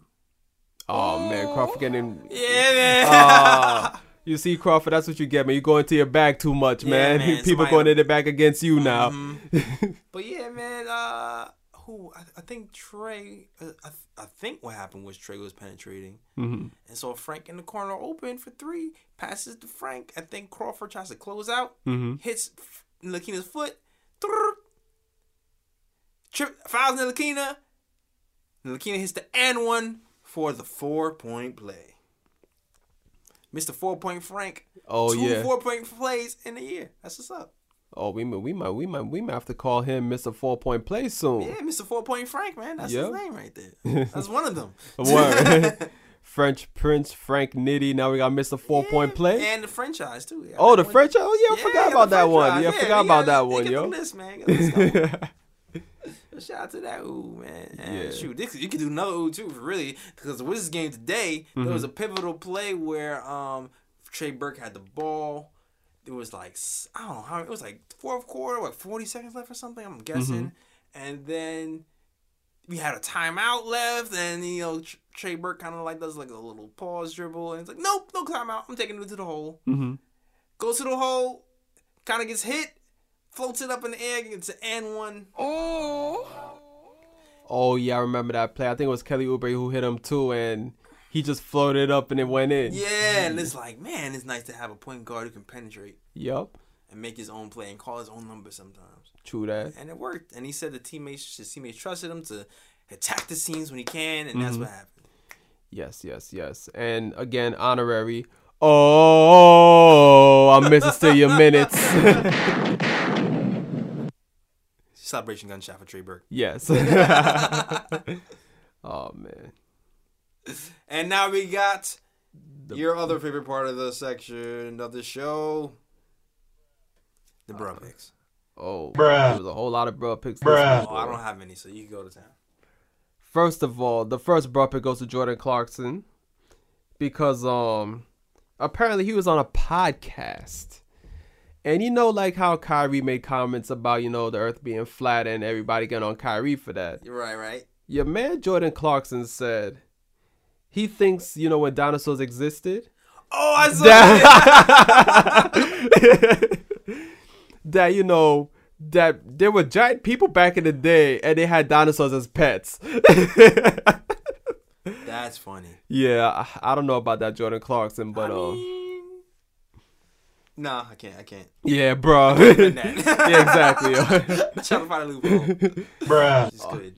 So um, my other um bro pick goes to um Kelly Olynyk in that Knicks and Heat game.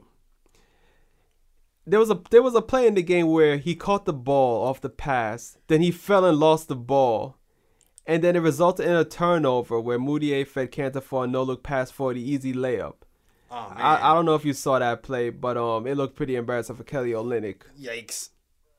Ugh. Yeah, and um Bruh. oh yeah, and then there was a play um Brooklyn Paint Jobs.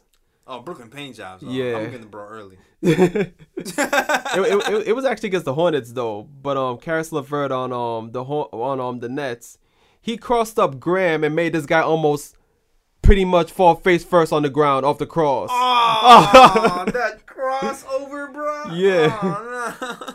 But the why Bruh. but why it's a double, bro. Bruh. After after doing that cross, my man missed the three.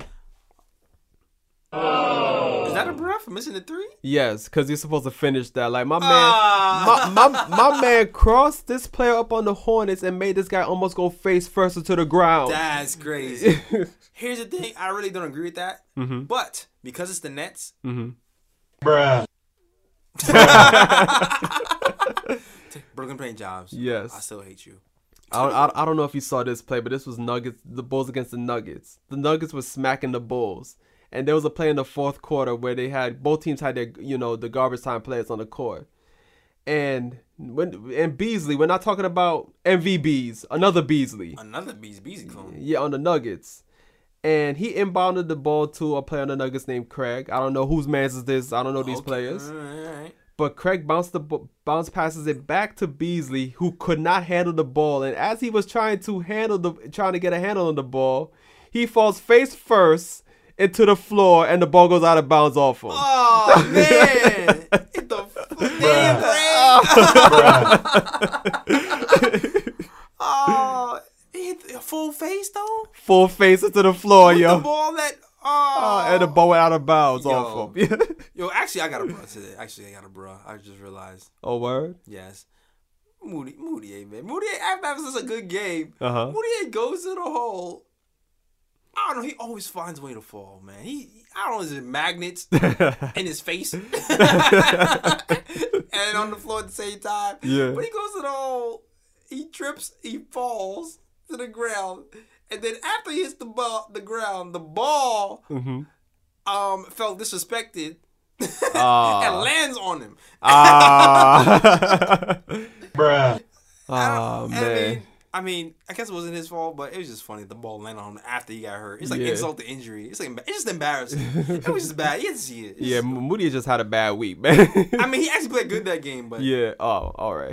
whatever. It- it- and also, um, um, another bro goes to Austin Rivers okay. against the against the Bucks. The game was over. Clippers won. Mm-hmm. My man goes to shake the referee's hand. The referee ignores him twice when Austin Rivers went to shake the referee's hand. Oh man. I mean, he's Austin Rivers. I mean, Ah, I guess I guess having your father being Doc Rivers doesn't do he's much for tainted, you. man. He has that scarlet letter on his man. I It's- know, man. He's just, uh, he's just gonna have to fight. Yeah. He's gonna have to prove himself, man. Even he has to be MVP Word. to, to get that stigma off of him. exactly, yo. And my last bro pick goes to the Memphis Grizzlies because they got smacked 140 to 79 by the Hornets. You lost by 61 points. That's Bruh. insane. Bruh. Were you even trying? Ah, that's why. The tank is real. That's exactly, yo. Tank is real, the tank is real. It's real, There's real. no way you can lose like that on purpose. Exactly, yo. They had cardiac Kemba drop 46 on them in three quarters. That's crazy. I mean, I'm gonna give the Knicks a bro for losing to them earlier this season. Bruh. For real, yo. And that's the end of my bro picks. Oh man. Okay, well, that's the end of that. Yep. So, um, this week, the Knicks play the Hornets, which is tomorrow, which is going to be actually a Monday, and this just releases on Tuesday. Tuesday, we playing the Hornets and the Sixers this week, Mm-hmm. and we're also playing the Pistons on Saturday. So I I know you have a, a statement pick, right, for the statement games people that were. Yes, yes. I mean, if you haven't been listening to the last podcast, um, we are currently in a partnership with the Statement Games. Yes, sir. Yes, sir. Go to www.statementgames.com and play their games. They're fantasy games where you know they basically pick out statements. Where you basically pick out statements such as you know you think Michael Beasley will will rebound, will get over seven point five rebounds, or if you think Tim Hardaway Jr. will shoot, will um score more than nineteen point five points a game. You put in statements and you can win prizes and stuff like that if your statements actually hold to be true. Exactly. And you get little gift cards and things like that nature. Yeah, exactly. And like hats from our guys at NY Freaks. Yes, yes. So um, the game I'm going to um advise you on is the um Knicks and Sixers, and my and in my opinion, it seems like Jeff Hornacek is leaning towards giving Trey Burke more minutes, and I and I believe Trey Burke will keep his starting point guard position. Yes, sir. And he'll be playing 20 plus minutes, so I think Trey Burke will get over 5.5 assists against the Sixers. Mm. Also, I think Enes Kanter will probably get a lot of burn against the Sixers as well because of Joel Embiid being in the game. So I think Kanter will take the challenge to Joel Right. Embiid and he'll get over 12.5 rebounds in the game. He's had a big game, rebounding game against Sixers. Yeah, already. So yeah, I think it's, I it's think possible. That's yeah. definitely a, so I think Kanter will repeat that performance and get over 12.5 rebounds. cool, cool, cool. Yes. That's it. Yo, play that statement games, man. It's a new way to play fantasy. Yes, and it's pretty fun and kind of addictive. Yes. And you can win stuff. So, eh. and remember www.statementgames.com. word, word. Yeah. And you know what? Um, yeah, that's it. We made it. Our full Scorpio episode is done in the books. Exactly. We got to give them the IGs though. Yeah, yeah, yeah, man. So you can find me at uh J Ellis Draws Things. That's J E L L I S D R A W S T H I N G S. No dollar sign S. Where can they find you? They can find me on IG at Sir G is chilling. Sir G is chilling. That is S I R G is C H I L L I N. And you can find us on uh, Instagram at The Nick of Time Show. Yes. And um, you can also find us online at The Nick of Time Show. Dot Yeah. com. Pretty much just search us. Go Google us. Google, do your Googles. Word. All right, man. That's it, man. Are we out? Peace. Peace and love out to where you from. But all it, where they ever come. Say again, bright lights, big city. Bright lights, big city. Gonna do what I'm supposed to do. Represent for my New York City crew. Say again, bright lights, big city. Bright lights, big city. New York, New York, big city of dreams. I'm coming, coming, I'm coming straight out, out. New York, New York, big city of dreams.